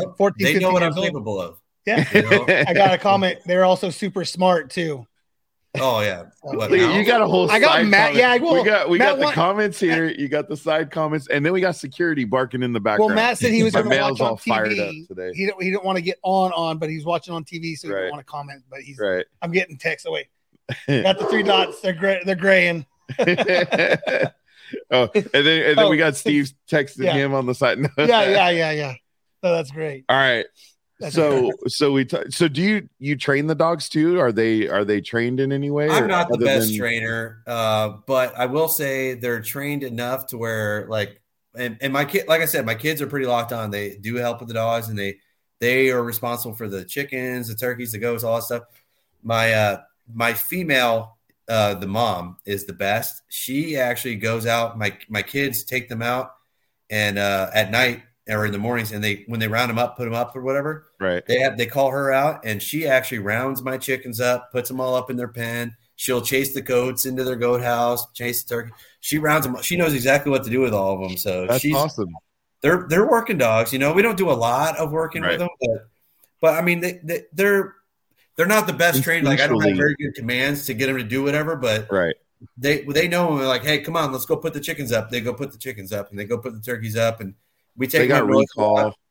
They do. Uh, so you were pointing at my antlers earlier. Uh, yeah. yeah so go, we want to get into that too. We go shed hunting up north yeah. a lot. So we go find deer and elk antlers. And uh, we just actually were up there last weekend. I was going to say, uh, isn't this, this is the time of year for it, right? Yep, it is. Yeah, they just barely started dropping. We got, we only got, we got five antlers last weekend, oh, but we, dang. well, I mean, yeah, elk, the big elk just started dropping. Yeah. So like all the smaller oh, elk still have, Uh, their antlers attached, but uh, yeah, we bring the dogs up. And they they go shed hunt with us, and they they go out in front of us, all three of them, and they just we let them run. We're out in the middle of the woods, like nobody. Dude, they're out probably happy awesome. as hell, and they go help us find sheds and everything. We've been doing it for years with them, so they know they know shed hunting, right? So, yeah, they're good, and their recall is pretty good. Like they'll they'll come back. You know, if they used to chase off jackrabbits, you know, they take off and you never see them again. But now they stop if you yell at them and. So they're they're trained enough for my purposes. Yeah. So no, hey, that's that's they they do what you need them to do. Yeah, yeah, exactly. That's, so I'm getting right. the detail here. He actually found a complete set one year apart from each other. What? I did. Yeah. He said Who he said found that? one Matt. Hey, oh, I, okay. I I'm getting he, fed. He's I'm getting, getting a whole a side story stuff, over right? here. Like, yeah. I'm not smart. I couldn't find nothing on you, so I had to, I, had to, I owe Matt so like twenty-five bucks. Your dude. social media is pretty quiet. Yeah. So. I figured that was feeding you stuff. Yeah, yeah, just a little bit, just a little bit. No, um, that's why your yeah, friend I mean, requested me on Facebook because I, I'm my Facebook's pretty locked down unless we're. Oh friends. no, no, it's not pretty. It is damn locked down. It is yeah. like straight up.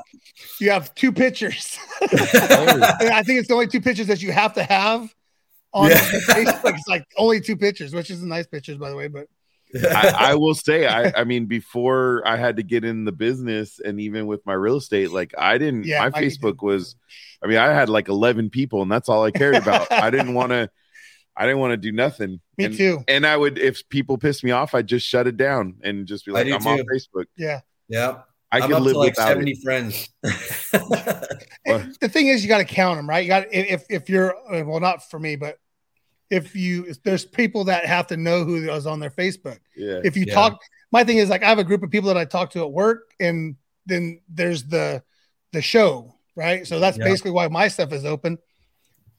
But I have very, mine's, mine's very all business. Friends. Yeah. I, I, I, I'm, I'm best buds with all, that's the thing. Like my, my Marine buddies that I served and deployed with, the, we are still like, I don't, however you want to say it, ride or die or whatever. Right. Yeah. Right. Right. I would, If they called me tonight, you know, they're all over the country too. I got friends, you know, buddies in Michigan and Oklahoma, and, you know, all over the country. they could call me tonight, and if they said it's an emergency, I need you here tomorrow, I would be on the road in ten minutes, you know? Yeah. Uh, and that's just the way we are. Uh, outside of that brotherhood, I have like two friends out here in Arizona. Right. Yeah. I have so, too many drunk friends from different drunk countries. yeah. yeah. Well, that's, that's one, I think that's, that's what's cool about, about like, that's what I love about our shows, because first off, the veteran community's kind of let us in, oh, you know, a little it, bit. It's been awesome. And, and that's what's been nice, because they know, yeah. you know, we're very open. We're yeah. not trying to claim anything we aren't, you know, yeah. we're both, we're both sons of veterans. I mean, Eric's dad committed suicide. So, yeah, you know, yeah. we like to talk about the mental aspect of things too. So, you know, that's what's cool, is we know you guys, there's definitely a brotherhood. Like, you can meet another veteran and and just instantly click most of the time, right? And yeah. My and that's two friends thing. out here are Air Force vets. You know, I mean, it's, it's not the same thing, you know. You but, but yeah. yeah, you won't hold it against them. My only friends are vets. It's it's funny. It's not like it's a. I don't make that a requirement. It just kind of happens that way. Right. Pretty well, cool. And it's it's they understand. They understand what you've been through. You understand kind of well, you understand what they've been through, you know, and yeah. so as rough as it was for them. But uh appreciate that comment though. Yeah, too. no. And and like we say, you know, and, and I when I talk to different people, because I had a situation this week come up, and and I and we were talking about it, and I told the guy, like, look, I don't I don't know what you're going through. Like, I I can't even say, oh man, I know what you do. I know, like, no, I don't, but I've listened to enough people. I've heard a lot of stories, and, and, and I've felt the stories yeah, that have been brought to us. Right. And, you know, going through with, with, with what my dad went through, and then realizing it's like, dude, it's, it's everywhere. Sorry, I'm all, it's everywhere. Hand talkers. But, yeah, I know. Hand, hand porkies. It's just that thing of like, man, like, I, I'll never say, oh, I know what you're doing. I know what you're going through. And I always go, hey, I've heard the stories of what you guys have went through. I can't feel that, but I can understand and listen to what, you know. Because we've no, heard. Yeah, yeah. Definitely. yeah. Definitely. And we've heard so many different angles. Yeah. Oh, t- tremendous. I mean, it's it's just been well, awesome. I mean, that's that's like you sharing your story, Steve, of, I mean, to to literally want to make your career, right? Make it your life. And then all of a sudden one Boom, day, instant. in two weeks, Hey, yeah. later, you know, yeah, and, yeah. and and not having, because the plan wasn't for that. It was it was to. It do was the worst more. thing in yeah. my life at yeah. the time. I don't think we've had that. I don't I mean, think we've had that story of no, of having not. an instant like, hey, I'm I'm going to do this twenty year thing, and then all of a sudden, no, you're not. Like, we've got a different yeah. plan, and and guys say that there's a plan. Like, you you plan something, and somebody else has got a different plan for you, right? Like, there's a segue. Yeah. There's a reason why you end up in Arizona. Oh yeah, you I. know? Yeah, I, that was my plan, and yeah, I, I like I told, I said earlier, I hated it at the time. Yeah. I was, I was pissed off at the world. I hated oh, yeah. everything, like, and I was just depressed when I got out. I didn't know yeah. what I was going to do, and I tried to do a couple things, you know, different internships and stuff. And my biggest problem for years after I got out was, uh, you know, I was very proud of what I did when I was in. Yeah, right. And, uh, that's why I was that that pride was why I wanted to stay in and keep doing what I was doing. And yeah. And even still today, to a certain extent, I still have difficulty having that same amount of pride uh, in what I do day to day. You know, I work I work as an electrical engineer at the world's largest power plant. Uh, mm-hmm. In case you didn't know, we have the world's largest power plant. I haven't heard that. I'm, no, hold on. That's, that's, that's number four. Yeah, right. That not world, sorry. The country's largest power plant. Now he's corrected it. But we're up there. We're, well, we are the country's one of those. And, we're uh, our own country. But still, I mean, it, it's a cool job, and it, it, it, you know, people are, are excited about, you know, what we do and everything, but it, it is, it's tough. And that's what a lot yeah. of, I think that's really what veterans, I think that's to me and my, from my perspective, I think that's what most veterans struggle with when they get out is uh, those who got in and felt like they were a part of something big that was, uh, you know, especially if there was something going on while you're in yeah. and it's to be so proud of what you do and actually see that in what you're doing and, and right. then getting out. And it's just like, do I get the same fulfillment ful- fulfillment out of what I do every day? And uh, I suffered with that for like a good, I don't know, eight years or so after I got out, wow. and it was rough.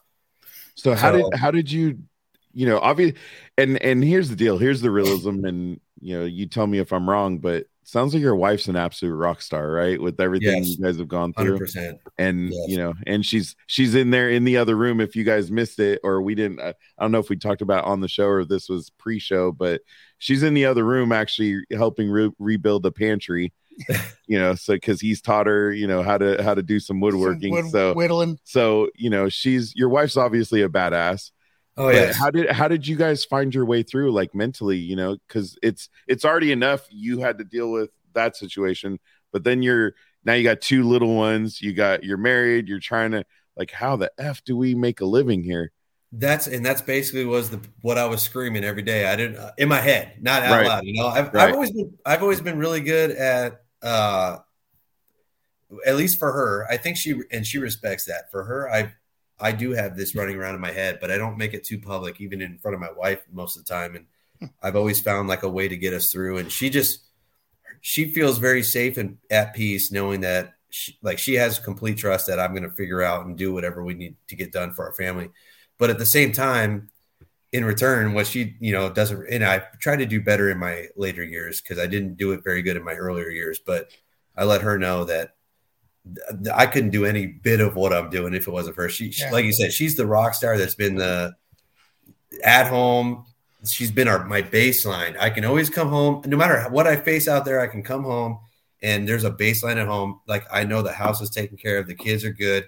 She'll support me in everything I do. All I need to do is make a. De- I do. I'm like I'm basically the decision maker in the home. She, she's good with that, and all I have to do is make a decision, and she's right on board with it. Sure, rebuild a pantry, that. Whatever it takes, right? You well, know? yeah, but I mean, even when I came home one day, and one day I'm out of the Marine Corps. Hey, babe, we're you know our career. I was gonna be a career Marine, and now and no. we're at home. And then one day I came home and said, "Hey, I'm going to school full time." She's like, "Okay, it sounds good. I'm supporting you." And then it's like, hey, I'm going to go work over here and do that. And it's always been, there's always support. So, and honestly, between her and it was really my my faith. I had a lot of, of faith earlier in my years when I was, uh, when I first joined. In fact, when I remember my first deployment, uh, I was bored a lot of time. You know, war is ninety percent boredom. Mm-hmm. Uh, and then you get a lot of craziness. But my goal, my first deployment was to read the whole Bible. I never did that in my life. And I wanted to read the whole oh, Bible. Wow. I had a little uh, mini Bible I carried. It was the full Bible. And I, I remember I only got, I think I only got through like five books, the first five books, which is the Tanakh. And, uh, and I, you know, it, the deployment started getting crazy and all this stuff. And I kind of d- dropped it. But when I, it wasn't until I got out in twenty twelve, like I said, we had been going through a lot of issues, being gone for long periods of time, not being around for the kids, working like crazy, even when I was, was home, and then getting medically discharged and then going to school. It was never ending. I can't imagine from her perspective how crazy our life was. And then, uh, it was around that time that I got medically discharged. We were like just lost, and mm-hmm. we stumbled through the actually the doors of Matt's church, Hope City. You know that uh, back in twenty twelve, though, it was Calvary Chapel Surprise, and we stumbled through the doors one day, and we fell in love, and we literally uh, started going there from twenty twelve on, and uh, that our just our faith and doing what we do together, and both of us having. That's the biggest thing, honestly. Me and her had all kinds of problems in the past. We used to fight like crazy, had the craziest fights. And once me and her started going to church and we put God first in our, our marriage, that's literally what got us through. We never cared about anything. Awesome. I knew I was going to get through school. I knew I was going to, yeah, I knew all that was going to come. Like I never worried about any of it. It was just put God first and our marriage just worked out. And our, our kids uh, came in under our umbrella and getting them in, in, in the church and, and preaching to them. And that's literally been our biggest thing since we, uh, I, I think we have a very successful marriage, and I have uh, uh, several friends in my life that have come to, to God through it because of us. They said they love the image of our marriage. And like I said, we have a really old school traditional marriage. Uh, I, I'm the decision maker in the house. She, I definitely look to her for all of her input. Right. Uh, but I, I basically have veto power. Uh, not to, you know, that's not like an established thing. It's I, no, basically. And, totally uh, understand. She's a very submissive wife, and we it works because she know people always think I'm like this caveman, you know, when, I, when we talk about it. But I, I always tell them like, why is my wife so happy? Why am I so happy? Right? Because she she's submissive. I and if I love God as much as I do, and as I do what He tells me to, which is to treat my wife like she's the absolute best treasure in my life, then there's no reason like th- th- that marriage won't work. So that's literally what we've been. Uh, I'll give you a little shout out. I'll give you a little right. shout out there on the bottom. Oh, there you go. That's my Hope City. So yes, yeah. So but, Hope well, City. And that's why. That's why I did. Sorry, sorry, Steve. I wanted to point out that I think it shows a lot with everything you've been through. That you know your wife's still there. I mean, she, like you said, she's she's over there building the pantry while you're you're hanging out with us. Like, that's pretty cool. Like, it's it's you know, and I know I'm in trouble right now, but you know, I, my wife, I wouldn't get through half the shit I've done without her. So, oh yeah. Well, I think that, you know, a lot of people say that that the magic words is I love you, I love you, right? I think what I have found out over my last twenty-five years of being in a relationship with my wife is it's I appreciate you. Like, I appreciate you. Like, and then that, like, for us, we struggled big time when when I, we started out because I was delivering Cisco and she was at home with the kids. Because again, there's nothing wrong with daycare. There's a there's a purpose for it and there's a reason. But I didn't want Not someone else family. Raising my kid, right? And that and and you know and and all we had a different dynamic because we had the twins. So in reality, we had triplets because my nieces would come stay with us, you know, some a bit, and uh, and so it was just it was nice, you know. You, you came home, but in that in that uh, just go go go go lifestyle, it's like you forget you. Don't appreciate it. You've had a bad day at work and you come home and you just take it for granted. Or, or when you're going through oh, oh no, yeah, that I'll, roller I'll coaster of what he's again, I don't want to compare yeah, oh, delivering I, food I to not, the mill. No, like no, no, by no. no means am I doing that at all. I mean, it's food, right? I mean, right. geez, I mean, it, what you guys go through and what the, what our military family goes through is, is unbelievable to us. Right. Again, we can hear the stories and all that stuff.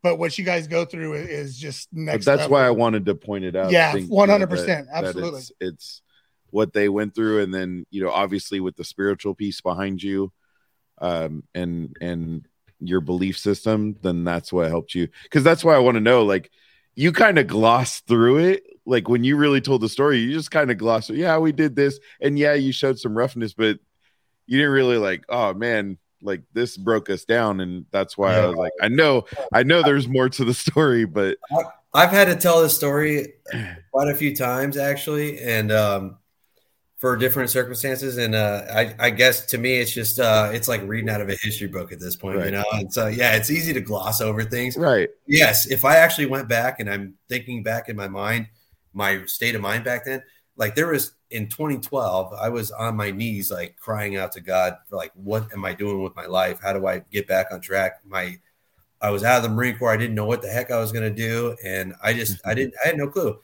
And yes, like, so he's talking about the, the comment that's up right now, you know, women to deal with Marines. Like I, my first platoon, there was uh, sixty-four of us in my first platoon. I remember this because I tell this story often, but there were sixty-four of us, thirty of us were married.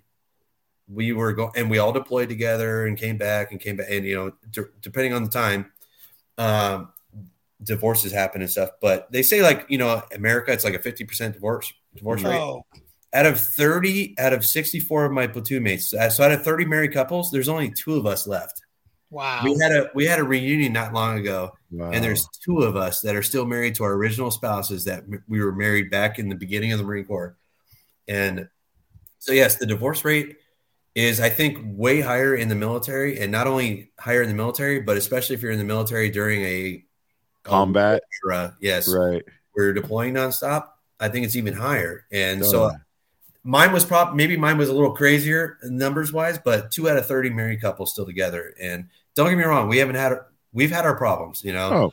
but uh, we just hit our, this year is actually our twentieth year. Not married, but we've been, we're go, we'll be going on sixteen years married, but we've uh, been together nice. For twenty years. Nice. And uh, congrats! That's thanks. Awesome. Yeah. So and, and like I said, so like that last comment, I'm legit. Uh, mm-hmm. I always I always give crap. To, everyone always goes, "Oh, the the the spouse serves too," you know, and all this stuff. And I always I always laugh at that. Cause, like, don't get me wrong. Like, I get it. Give them all the credit and all that stuff. But I always go, right. "No, they don't. They don't serve." Like the. the They don't serve like they're they're they're there serving their husband. They deal with us, yes, but but, but yeah, yeah, but but it, it definitely I do think they deserve props because they do put up with a lot. And like I get screwed, and I'm like told I need to go to the field for the next six weeks for no reason, and my wife just has to deal with that as well, you know, like right. And she didn't enlist, so she has to do it. So yes, I I think they deserve all the credit in the world. There, it takes a crazy woman to be able to stick out. And make it through that. That's why I know, like me and my wife, we'll be together forever. Because my years now are way easier than any year we ever experienced in the first eight years of our marriage. Right. right. Hey, I mean, it's it's it's it's true though. I mean, and that's why I, I did want to take a moment. You know, sometimes we know there's there's this there's a backbone too to to some of what makes a family work, right? And point out the wife, and because she, yes, she didn't do combat, but she had to deal with the situation along with you. Yeah. Um, and and you guys went through some scary stuff. So I got one more definitely. shout out. You got one more shout out. So every morning, which is funny because it changed times whenever we went through um, uh, daylight spring forward, fallback, daylight savings. So I used we to get do Arizona pop. doesn't do that. I, we don't do that. That was, that was my point. So at six a.m. at six a.m. every day, I would get a text from the Daily Devo from Hope City's Youth Matters, right?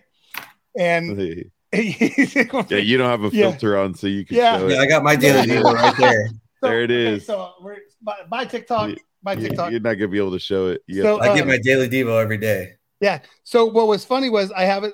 I have it in here. Hope Hope City Daily Devo. Uh, see Mikey said, "Yeah, there you go." So there's my Hope City Daily Devo, right?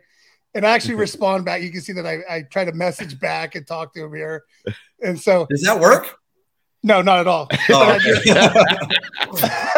So it's, also really talk- it's Eric well, really talking to himself. Well, my point was this.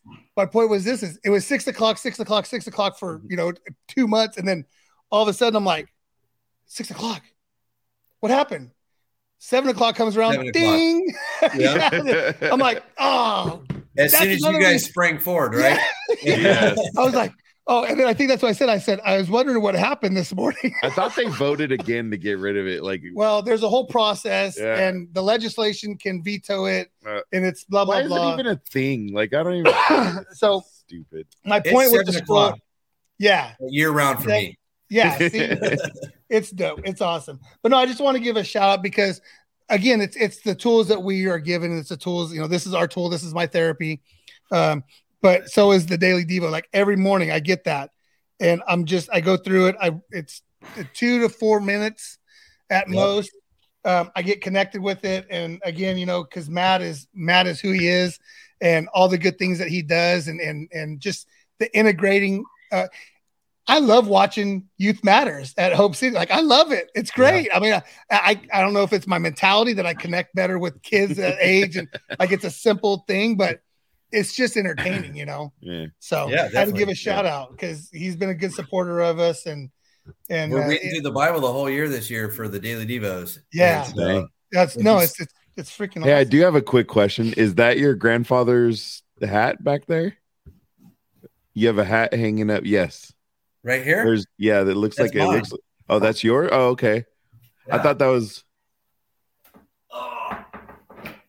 That's uh. Remember I told oh, you that's your. Movie. Oh yeah, that's your your uh, your shooting instructor.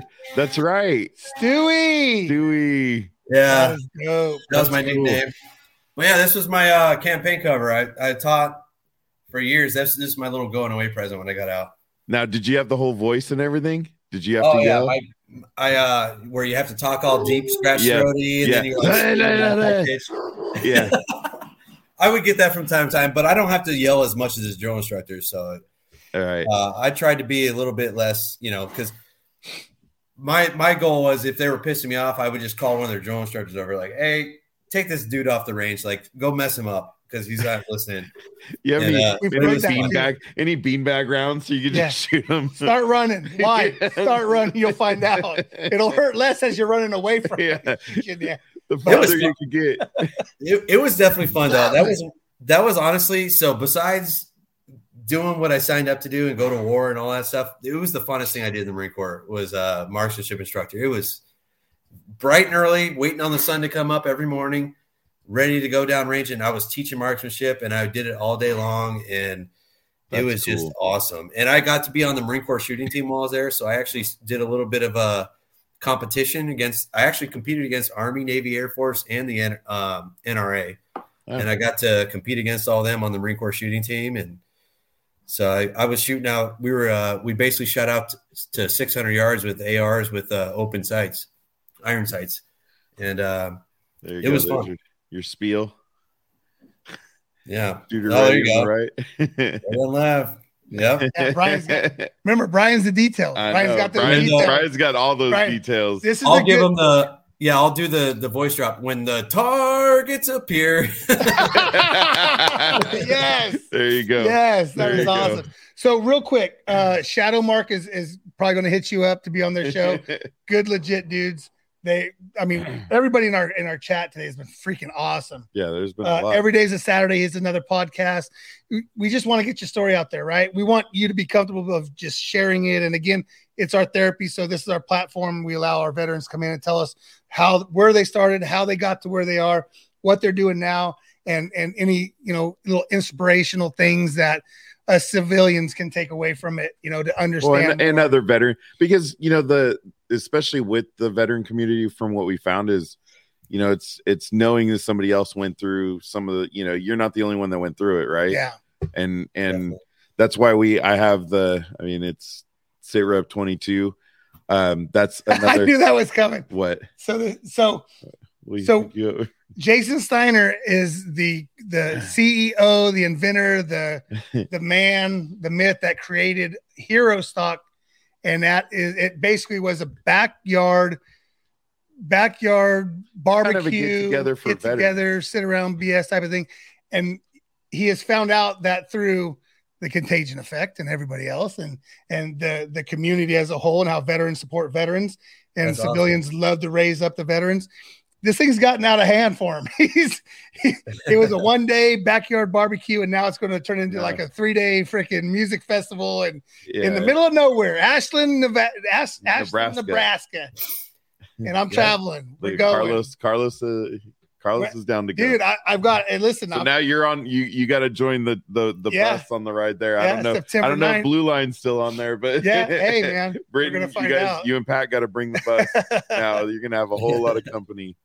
Yeah, and, yeah. and of course you got Tonto that needs to go. So, yeah. man, Steve, that was, uh, you know, I know you were probably, you're like, what? Somebody yeah. wants to hear my story? I think you even told Eric when he originally yeah, reached like, out. You're I'm like, I don't boring. know. I think it was like, I think that's what you said, right? Like, it's kind of boring. Like that. Yeah. Like, yeah. But dude, that's, that's I'm the not thing. Anybody is, special. To, but that's the thing. To you, it's, you know, you just lived your life, right? But, yep. you know, it's, it's, it's pretty inspiring just to hear, you know, your spiritual journey, your journey with your wife, you know, that's for me, that's huge. Yeah. Um, and then your journey in the military, right. And, and how you adjusted going from one day, this is my life, to the next day they took it away from me, and now I got to readjust, and now yeah. I got a new life. So it's, it's Carlos is down to buy a flight. Yeah. It's in the big dirt. Well, I think, I lot. think it's Car. It's going to be Carlos, Tonto, me, and Miller Mobile Tax Service. Oh, Gary's going to? Yeah, but he's going to try to get the tax write-off on the miles, so I don't know about that. yeah. I don't know about that, but sorry. No, a little segue. Sorry. Yeah, yeah but no. Um, you know, and, and like Mike said, man, you know, it was it was one of those things where I got the text. I'm like, dude, you got to get this guy on. Like, we're, we love having stories like this. And I think once people realize that we're not just some, we're not setting veterans up, right? I've heard that a couple times now. What? He's, yeah, I've heard like, hey, man, this guy wanted – he's like, how legit is? I'm like, oh no, here, dude. Like, we're sixty episodes in on YouTube. Like, watch one episode. And you yeah. By the way, you're episode sixty. So yeah, yeah. I, I, you know, and, nice and, even number. Yeah, nice. And like, like I said, is like you, you. Um, apparently, they wanted information. They wanted like a list of questions and stuff like that. Because, well, what do you think about the government right now? What do you think about the president? I think is what they were they were wow. going towards. Right. Wow. We don't bring politics into it. If someone wants to say something, say it. I mean, it, it is what. It, What, I'll buy yeah, a flight of mimosas. mimosas. So yeah, comments have been on, on point, but we do, man, we so appreciate yeah. you. Uh, now we do have one hard hitting question that's kind of con- going to come out of nowhere. I got it right. Hopefully you uh, are ready for this because it's a big deal. Okay. So you and the wife are chilling out, relaxing. You finally get some time to just chill out. What's the go-to drink? The go-to drink? Yeah. Uh, It's oh, real hard. So on the bottom, my wife used to be. Uh, she used to love. It. She used to love a good red wine, but she's kind of moved on. And I'm a, you know, I'm like a stout guy. I like a okay. stout beer. Nice, nice. Ah.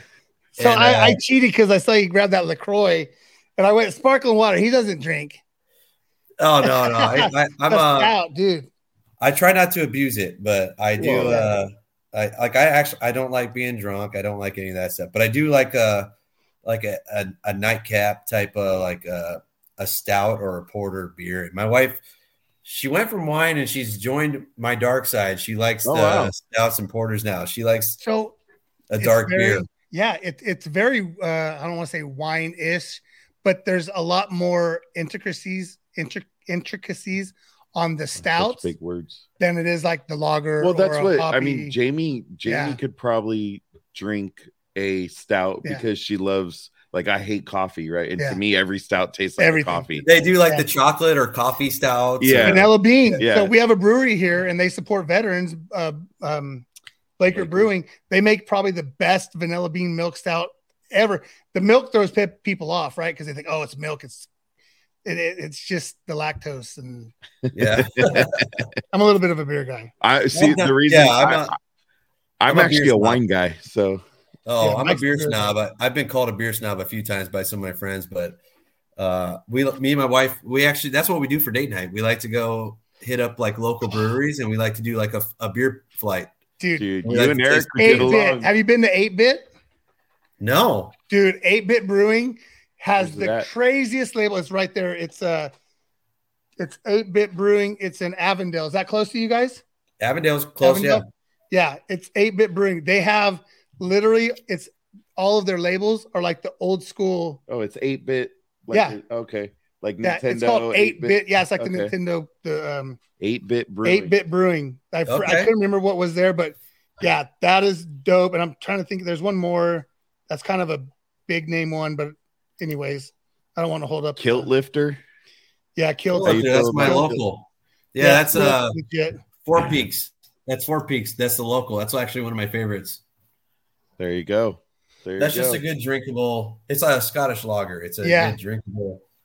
Well, yeah, I, I don't, I don't drink a ton. I do, like me and the wife. We just like to do like a little uh, for date night. We just go and we just oh, do yeah. like a, a yeah. beer flight. Yeah, a little flight. And we'll have we'll you know split a burger or this is my people right here. Burger. I know. Look at my people right here. I like it. Yeah. Finally, Eric's hugging his knees. All he's all finally somebody that's got, like, all right, I'm a beer snob. Yes. Oh man, I've got like I've got like sixty-five growlers.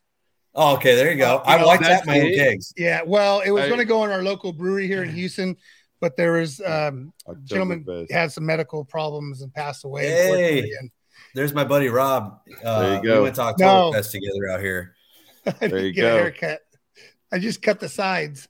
There you go. It was hanging over my ears. My, I need a haircut. That's why I had to wear the hat, and I had to rep Sit Rep twenty-two. So, of course, yeah, yeah.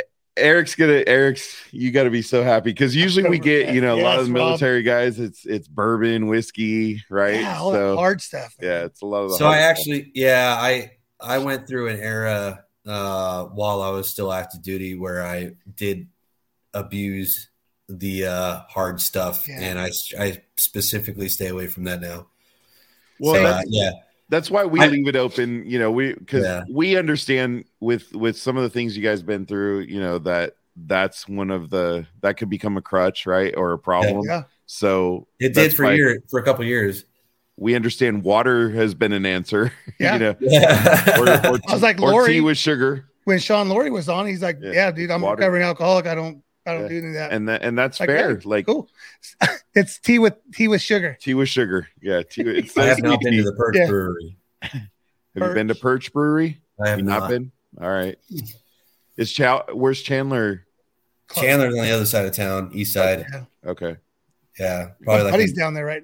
Uh, my buddy's down there working yeah, for Martin Bauer. Self-medicating, right you're right. Yeah, yeah. I, I did so. Yeah, I did that for several years, and I I have buddies that I served with that are, only did the first four years with me actually, so they've been out longer than me, and some of them uh, still self-medicate to this day, and they're the ones where if I get a phone call at two o'clock in the morning, I still answer because yeah. they might need me, you know, and yeah, so I, that's why that's why I stay away from it. Because uh, I know it, it can, if you're using it for that type of reason to tap out and just get away from, like it can be a that can that can backfire. So there, I have a couple buddies where they can call me at two, three, four o'clock in the morning. I always answer because they're still there. So, or or it's this, it's four twenty somewhere. Yeah, that's Joey and, and Brian's world. I can't wait to listen to that podcast. Yeah, yeah. Hey, and real quick on that note, um, not the note of that, but on the of your note of your story. Um, remember nine eight eight call. If you need to talk to someone, we're available. Had the situation this week. Got my got my buddy. Uh, he's being taken care of. He went in today, this morning. We verified, double-checked, made sure he got picked up. He was in a bad, bad, bad way, and he's not military, but just the stress of everyday life. You know, there's there's there's always an option. Taking your life should not be that option. This should not yep. be the number one option. We're here. Uh, reach out to somebody because you're important to somebody. You may not That's feel weird. like that at that at this moment, but there's a reason why you're here on Earth, and there's someone that needs you. Like someone needs you.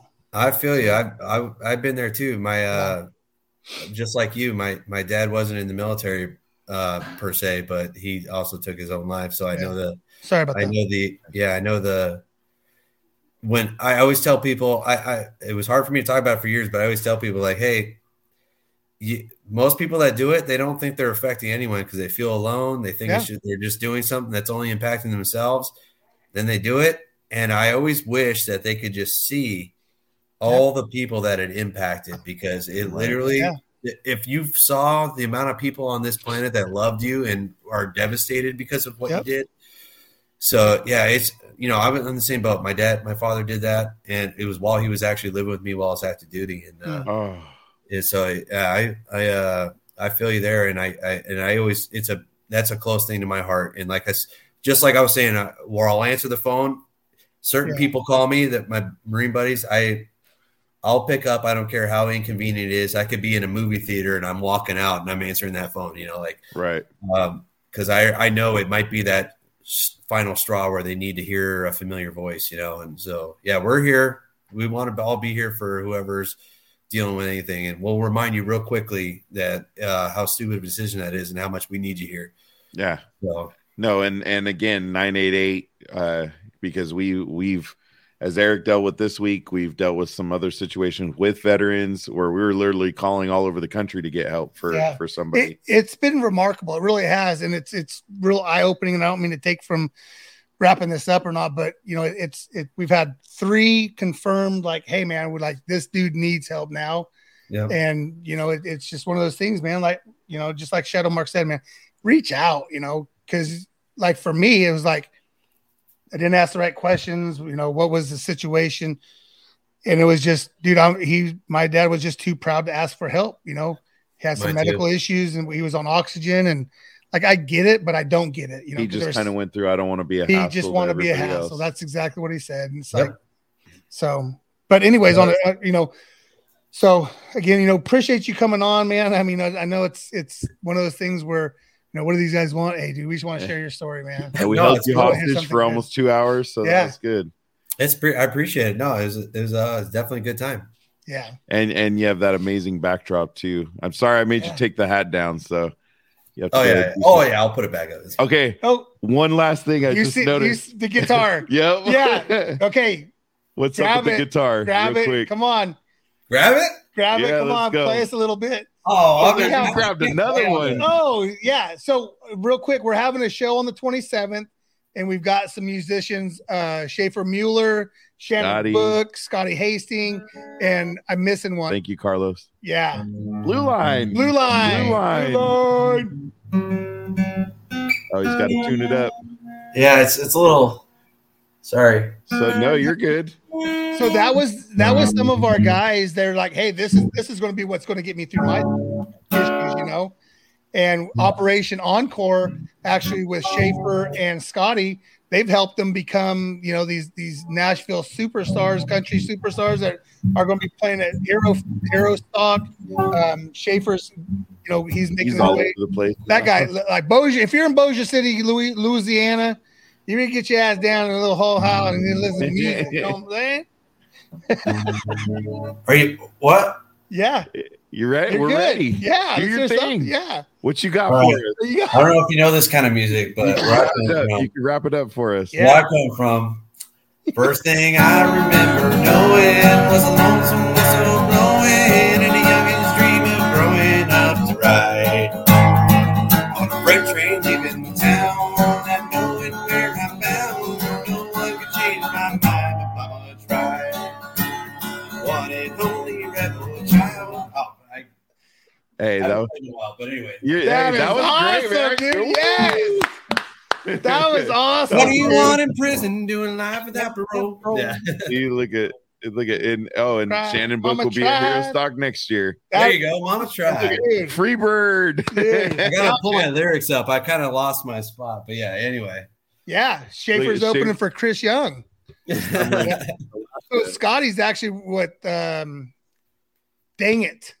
Dolly Parton. Dolly Parton. He's doing a song with Do- Dolly Parton. She and- wanted to be part of his song, and Bryce, you know, Bryce yeah. Lee, Bryce Lee Bryce. I always mix it. Lee Bryce. Ooh, sorry. There you go. Nice. So, and, he, and he just opened for uh, Dave, Dave Grohl. Grohl at the Super Bowl yeah. at the Super Bowl pre-party, pre-party. Crown Royal pre-party. Yeah. Uh, it, it's so, it's great, man. It's this cool. is all that was awesome. Yeah, That's that was that too, was. I'm glad we we yeah. both saw it. We're like, wait like, a minute, wait a minute. I didn't see that guitar. That guitar. I'm glad he turned that light off. I know. I don't play for anybody, so I, yeah. Well, that's you even just, better. You now. just played for Bro, the whole that's gonna be damn a real, internet. Oh, that's gonna be on, on Instagram. Yep. It's gonna be on TikTok. It's gonna be on Facebook. I'm gonna make some money off. There of you that. go, Tonto. There oh, you go. Man. That was yeah. awesome. Yeah, that was that was a great way that to end the perfect. show, man. Hey, that was. Thank you so much, Steve, for answering the text. I, you know, I again, you know, we we've talked it up all day. It's so awesome. Yeah, appreciate great the stories. stories. Yeah, I mean, absolutely. I mean, you you went through a hell of a a hell of a ride. You know, you, your wife, your family, and uh, to see you so positive on this side of it all, yeah. and and just. You know, even though you're sitting down, standing up and getting through, I know it probably doesn't feel well to stand up all the time with that back, yeah. but or sitting for an hour and fifty-two minutes. Yeah. Or sit here. Yeah. Like, come on, guys. Are you done yet? Hey, give your wife a high five. Yeah. Tell, tell her thank you. Thank awesome. you from us. Yeah. Tell her well. thank you. You know, um, thinking next year we're doing vacation at Surprise. I know I said it. Uh, well, you guys are going to have to go spend a whole week at, at well, we're going to Nebraska this year, then, and then next year for baseball. I think we're going to okay. go. So, hey, right. thank you, man. If you want to hang right. out for a second, it's up to you. You don't have to, as we, we're just going to take a minute to wrap up and we'll be out. Okay. Either way. All right. Thank yeah. you, sir. Thank you. Have a great evening. Appreciate it. Dude, Woo! another one. Flows. The Love flow, it. dude. The flow. Love it. Love yeah. it. Love it. Great job. job. Great job. Another yeah. uh, another great show. Yeah. Great stories. Uh, I'm I'm excited about next week too, because uh, this yeah. is this is and yeah. dude, he just posted. I did you see, did you see that he posted? He crossed over five hundred thousand. Yeah, like in a, in like two or three days. Yeah, no, that's so. Uh, I'm excited. maybe we'll get a maybe we'll get a. Hey, I'm gonna be on the Contagion. Yeah, effect. We'll, we'll we'll maybe see. we'll we'll get see. One of those. It's all right. It's all right. It'll be what it'll be. So the dad bod, dad bod veteran, veteran on TikTok on TikTok. He's going to be next week. John Wellington. That, I mean, dude, we're booked up, and, and, and April's if, half full, too. If you're a Gen Xer, May, you have to go follow J- Dad yeah, Bod Veteran. He's fun. It, he's, it's it's yeah. absolutely great. So, yeah. Eric. We got deuces. Deuces, buddy.